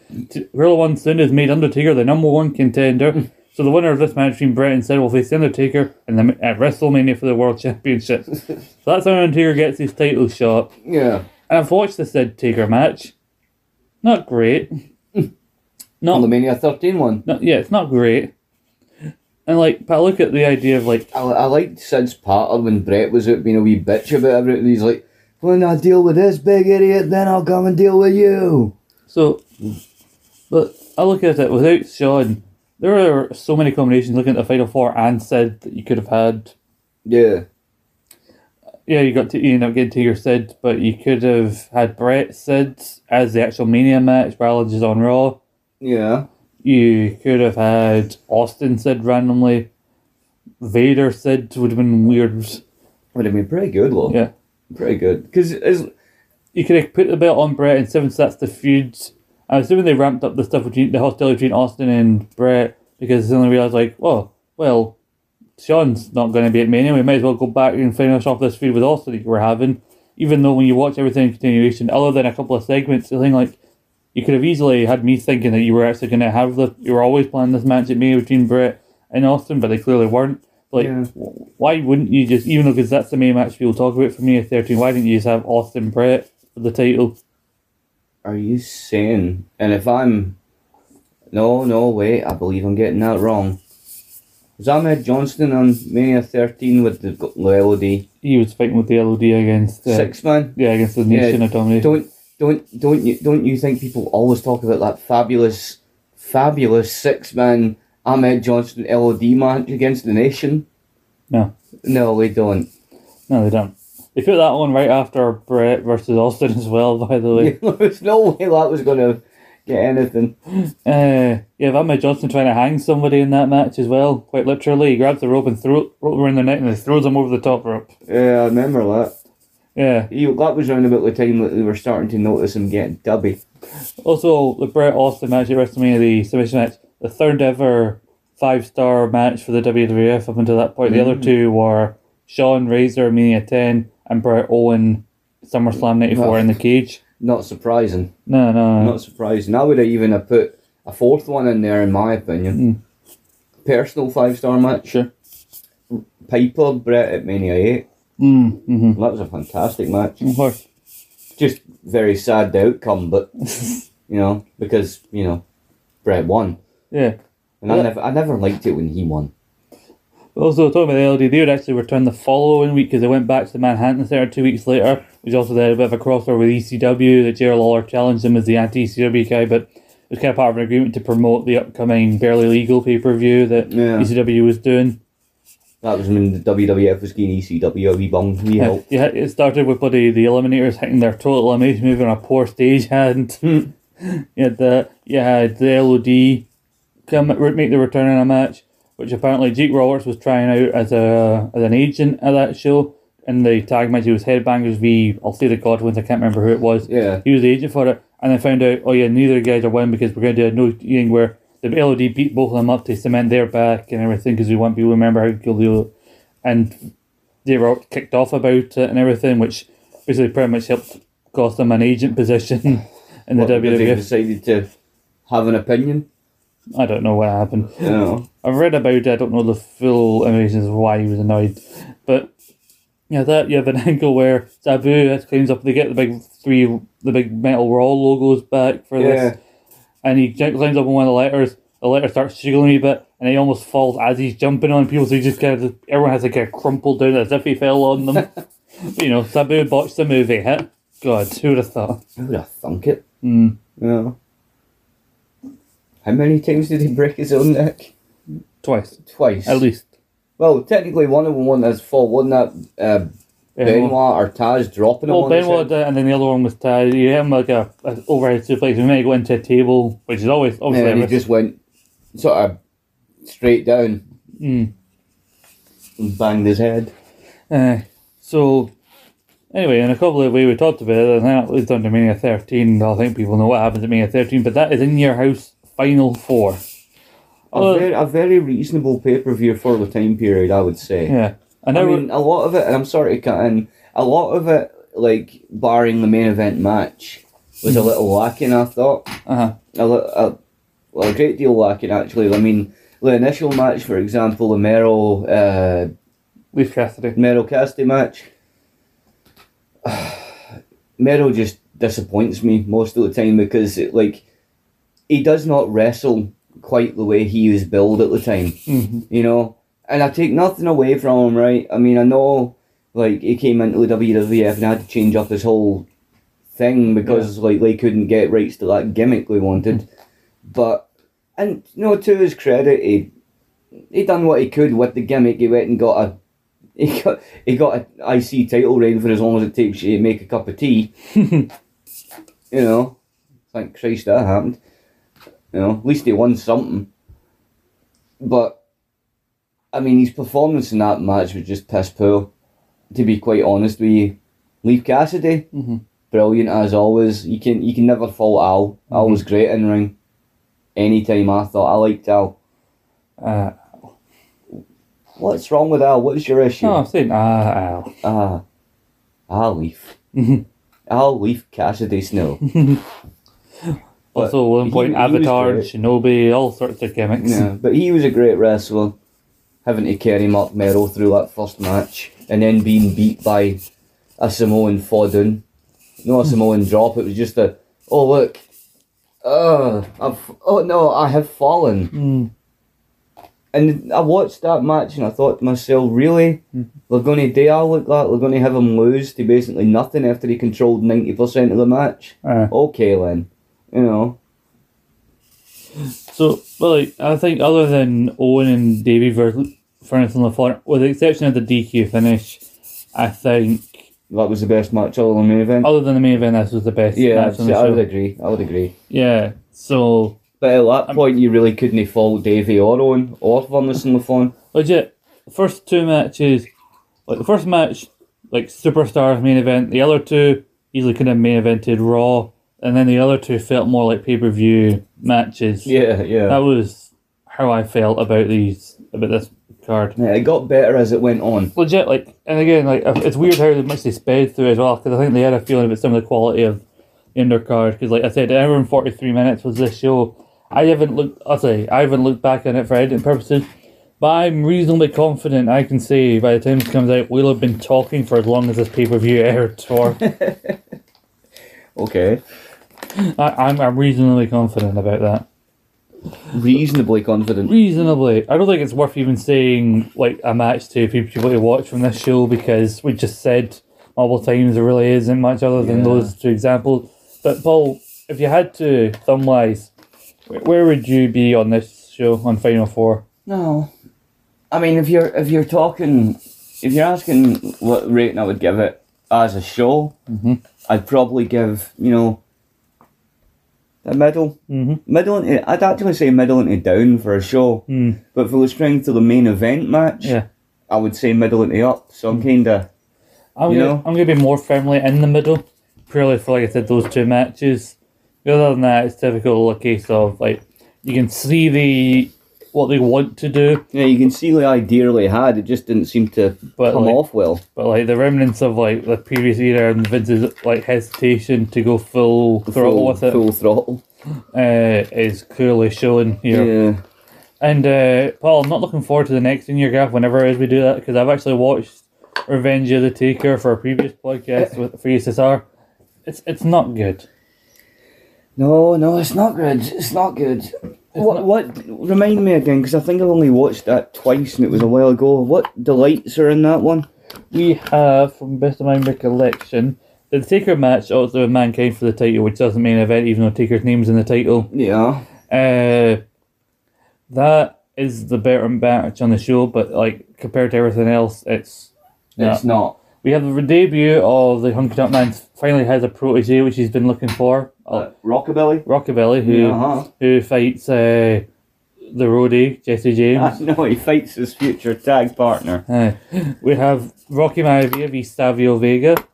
We're Yeah. gonna have the LOD versus Is that good Savio or Nation Savio? Nation Savio. Ah, bad Savio. We have uh, you make him sound like a disappointed right now. Bad Savio. Bad Savio. Get away from the nation. Get away. Those bad boys are get, making a bad influence on you. What did that tell you about hanging around that bloody crush? He leads you yesterday. Oh, that bloody Faarooq, he's a bad sort, him. But you also have the LOD versus Owen and Davey. Yeah. And I think we have another, the forgotten third match on pay per view between Bret and Austin. Oh, hmm. Yeah. was it good? Some of that on paper you think would be better than it actually will be. Yeah. Well, and the main event for this was No, that was the main event. That main event, Did they do an angle which causes that to be the main event, even Ah. though it's called Revenge of the Taker. so the the, the pay per view is the Taker's namesake is a pay per view he done even pay per view on. Well, main event on. Yeah, because ki- it's kind of like the it's time pay per view without Vader. without Vader. Yeah. Yeah, fair enough, don't put him in the main event if his plans change, but the fact they didn't feature him at, at all, Aye. that was weird. But like, The only reason I think they managed to just about get away with that is that its time hmm. can be, it can be a, a sort of easily used for other things, but still in the wrestling sense at that time point, you knew it was about Vader. It can be argued that this is probably the worst reign now of these four WWE title reigns and three world heavyweight title reigns that the Undertaker ever really has because he really does he does fade into the background because the big focus is Austin rising up, the Hart Foundation for him, Shawn then comes back. Mm. So Taker unfortunately has become joins a long lineage of world champions who Didn't really matter. didn't really weren't even the main focus of the shows that they were world champion of. Yeah. I mean, although he only had two, I think, to be quite honest, Sid's title reigns are more, more, have more interest than some of Taker's. Oh yeah, I think if Sid goes away, he comes back at King the before King of the Ring. Wrestling King of the Ring is meant to be involved in King Stampede, or even I think there was a an idea for me either fight, maybe fight Ken Shamrock at mm. SummerSlam, but then he buggers off again. Instead, done with the WWF. Aye, well, he had to play softball, didn't he? Yeah, and then we won't see him again. I think he b- makes a brief appearance in ECW beat to beat up the Dudley Boys. and then he'll return to to, e, to WCW. I think he'll run most famous for Kofi's leg breaking and that promo that you're only half the man that I am, and I have half the brain that you do. Wait, can we go again? It's live. Uh, live, Live, pal. you dick. But yeah, well, that was in your house final four. Yeah, I was there. That was alright. A great main event. I'll, I'll, Hell of a I, main can't, event. I cannot fault the main event. It was fantastic. Like, I'll, that's the best way I can put it. Mhm. When I was watching the pay per view as a whole, I wasn't really watching it. Yeah, But when the main event happened, yeah, I was watching it. of course. you know, How could you know? So no, when, you, when the Undertaker was making his way to the ring, I had a wee sleep. Just till he and then you woke up for first, right? Right, we're first, ready for the main event. Aye, aye, you can have a wee nap whilst he's eh. taking his jacket off. So that is us for now. I don't know when we'll do Revenge of the Taker. Legit, I've kept I've, I've kept my notes from that ESSR pod. I'm gonna watch it back and then add anything important. I don't think I'll, I will add anything in the end, but you know Aye, we'll see. that's what it is. It is what it is. I mean, we are going to pick up, see an upswing as later in '97 in terms of quality of in your houses, but Yeah, yeah. you have to get one or through one or two more slightly forgettable ones to get there. I mean, I know, I know, like, and I, I suppose I kind of agree with you. Like a lot of those in your houses had questionable match setups and whatnot. No, Scott's just hit his funny bone. Yes, yes, it Is is. that a bastard? Yes, it was. Yeah, I bet. I've done that myself before. It's a mm-hmm. cunt. He had. You should have seen him, people. He was doing his best. He was doing that silent swearing thing. That thing where the face says "fuck," but the words do not come. Hmm. I know that was poetic, Yeah. right? His lips said fuck, but his eyes said, read my lips. Haha. Aha. anyway, what were you saying? I don't know. I, I got caught when you went and made your joke. It made me laugh and forget what I was thinking. They usually do how they have questionable main event these early. Yeah, like these in your houses. I know, like a lot of people think they have questionable sort of match setup, main events, blah blah blah, or run time or whatever kind of thing. But me personally, I, I still hmm. like enjoy them for the nostalgia of them. You know what I hmm. mean? Like, I could stick like one of my hundred and forty plus tapes that I have. Uh huh. I could stick one of them in, Mhm. and even though it's a crappy show, Mhm. I can still enjoy it because I can go, ah, that old crap, man. I mind him, you know. Like, oh, where's where's Savio doing the dirty again? Oh, where's Crush? Oh, there's Faarooq getting annoyed with the two of them and kicking them out. Mm-hmm. You know, oh look, there's D, there's D'Lo Brown in a wee bow tie and a suit getting pummeled through a fucking tum- a table by Ahmed Johnson. Mm-hmm. Now what's D'Lo, wasn't it? Like power slam or Pearl River through a thi- I don't think it was D'Lo. It may have been a random other guy, but you know, Mhm. D'Lo was there amongst it. Aye. Yeah. Was D'Lo in the what bloody like a, a throne bearer for King Mabel and all? Yeah, but I know Jeff Hardy and Rhino appeared as throne bearers for, and I think Jeff Hardy appeared at uh, the In Your House Five one, and you can see his poor little face, Yeah. like little skinny Jeff Hardy. Try to lift that big hefty bugger. Yeah, big big uh, Nelson Frazier, that was Yes. his name, wasn't it? Uh, R.I.P. Big Nelson. Mm. Because I'll tell you something, a lot of people criticise Big Viscera. See, when he first debuted as Ministry Viscera, I thought he was cool as fuck. because he was this big psychotic looking fucking thing, looking like he was wearing a big bin bag. With his, with his white mohawk and his white eyes. Mm-hmm. And see when they went when he first joined the ministry, they pushed him pretty good. He looked like a legit. Oh my god, this cunt's going to kill me. Mhm. If no by what the fucking powers that be are telling him today, just by his own wrestling ability, Aye. he might sit on me. and, but look, that's the sad thing about it. Well, we get that ministry viscera, Mhm. and then years later we get the world's largest love machine viscera. I'm gonna take the word love time machine over fucking Big Daddy V anybody day. Is that his last incarnation when he had the big big man boobies? Weirdly, he got hit when he's at his heaviest. He suddenly decided, let's not cover him up. Aye, let's let- let's make him wear a fucking sing a fucking strappy singlet like the Big Show did, Mm. And have him come out daily. Still look, he still looked like a legit guy. Well, even when he was big, he still looked like he would take your fucking skull off. Yeah, probably by sitting on it. Mm. But anyway, that Just ask the Undertaker. we veered off from in your house ages ago, so we'll wrap up there and let everybody know that you can find our path in your gap reviews up until this point uh, at and Scott Podcast Podcast our podcast feed, all good Android podcast sites, Anchor, Spotify, iTunes, Google Podcast, Podbean, wherever you choose to find your podcast. Also on the Rogue Opinions feed. Well, you can't find all of them there, but the ones we've done since we joined Rogue Opinions and all the other podcasts we do are on there. The Rogue Rich SmackDown review that me and Paul also do is also on Rogue Opinions It's exclusively Yes, over there indeed. go to over there. You can follow us on Twitter at SPR to keep up with what we're doing and rogue underscore opinions for rogue opinions. Follow me at Scumcloud86 if you feel like you want you want to do that before Twitter implodes because people are annoyed about Elon Musk and all that I shit. I don't see why they're annoyed about him. I think he's doing good things.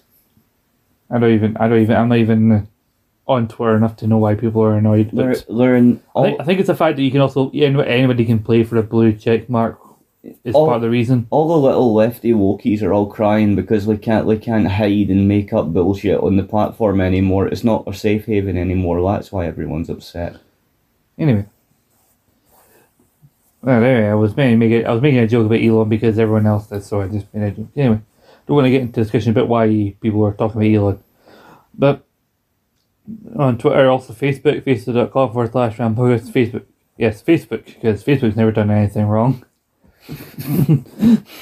Zuckerberg. uh, I don't know, Facebook's not been the biggest platform. But Facebook, uh, people have been kind of taking the piss out of Facebook for a while, but maybe Facebook will become the platform to go back to when the Hey, Twitter fucks up. I like Facebook. I know- I'm Facebook. I'm just saying, but with, with the fact that we see other platforms getting more and more people going on there and doing more activity there, that not many people do that on Facebook as they used to.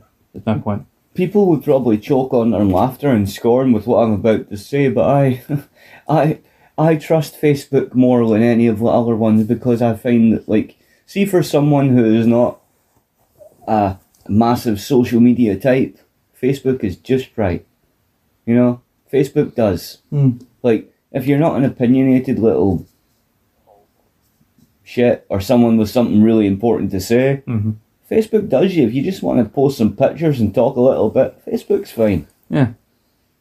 And if you're like me and you have too much to drink and someone comments on something that you don't like, then you will you will spend twenty minutes battering them down verbally. Hmm.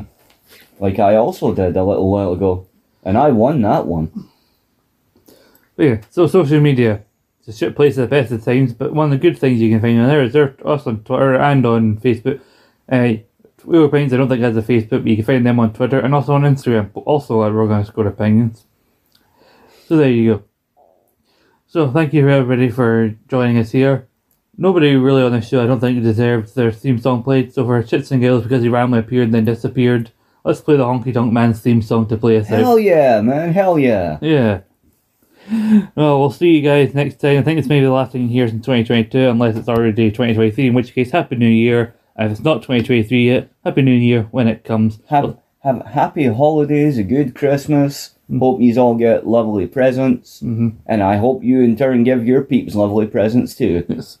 So, Get ha- be merry, have a nice drink if you partake. Mhm. Eat your fill, get tubby, and vegetate on the couch on Boxing Day. so to you to this in the future from Scott and Paul, We wee on the past, recording it, Scott and Paul, we went on the past. we'll see. Thank you for listening. We'll see you next time when we have our reunion episode. Bye bye. Hurrah!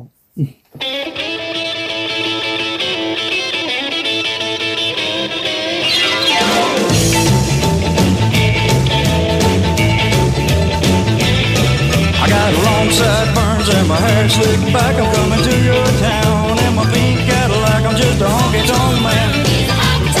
I'm just a honky tonk man. I'm just a honky tonk man. I'm cool, I'm cocky, I'm bad. I pick a mean guitar, I wear a blue suede shoes. You ought to hear me sing the snakeskin blues. I'm just a honky tonk man. I'm just a honky tonk man. I'm just a honky tonk.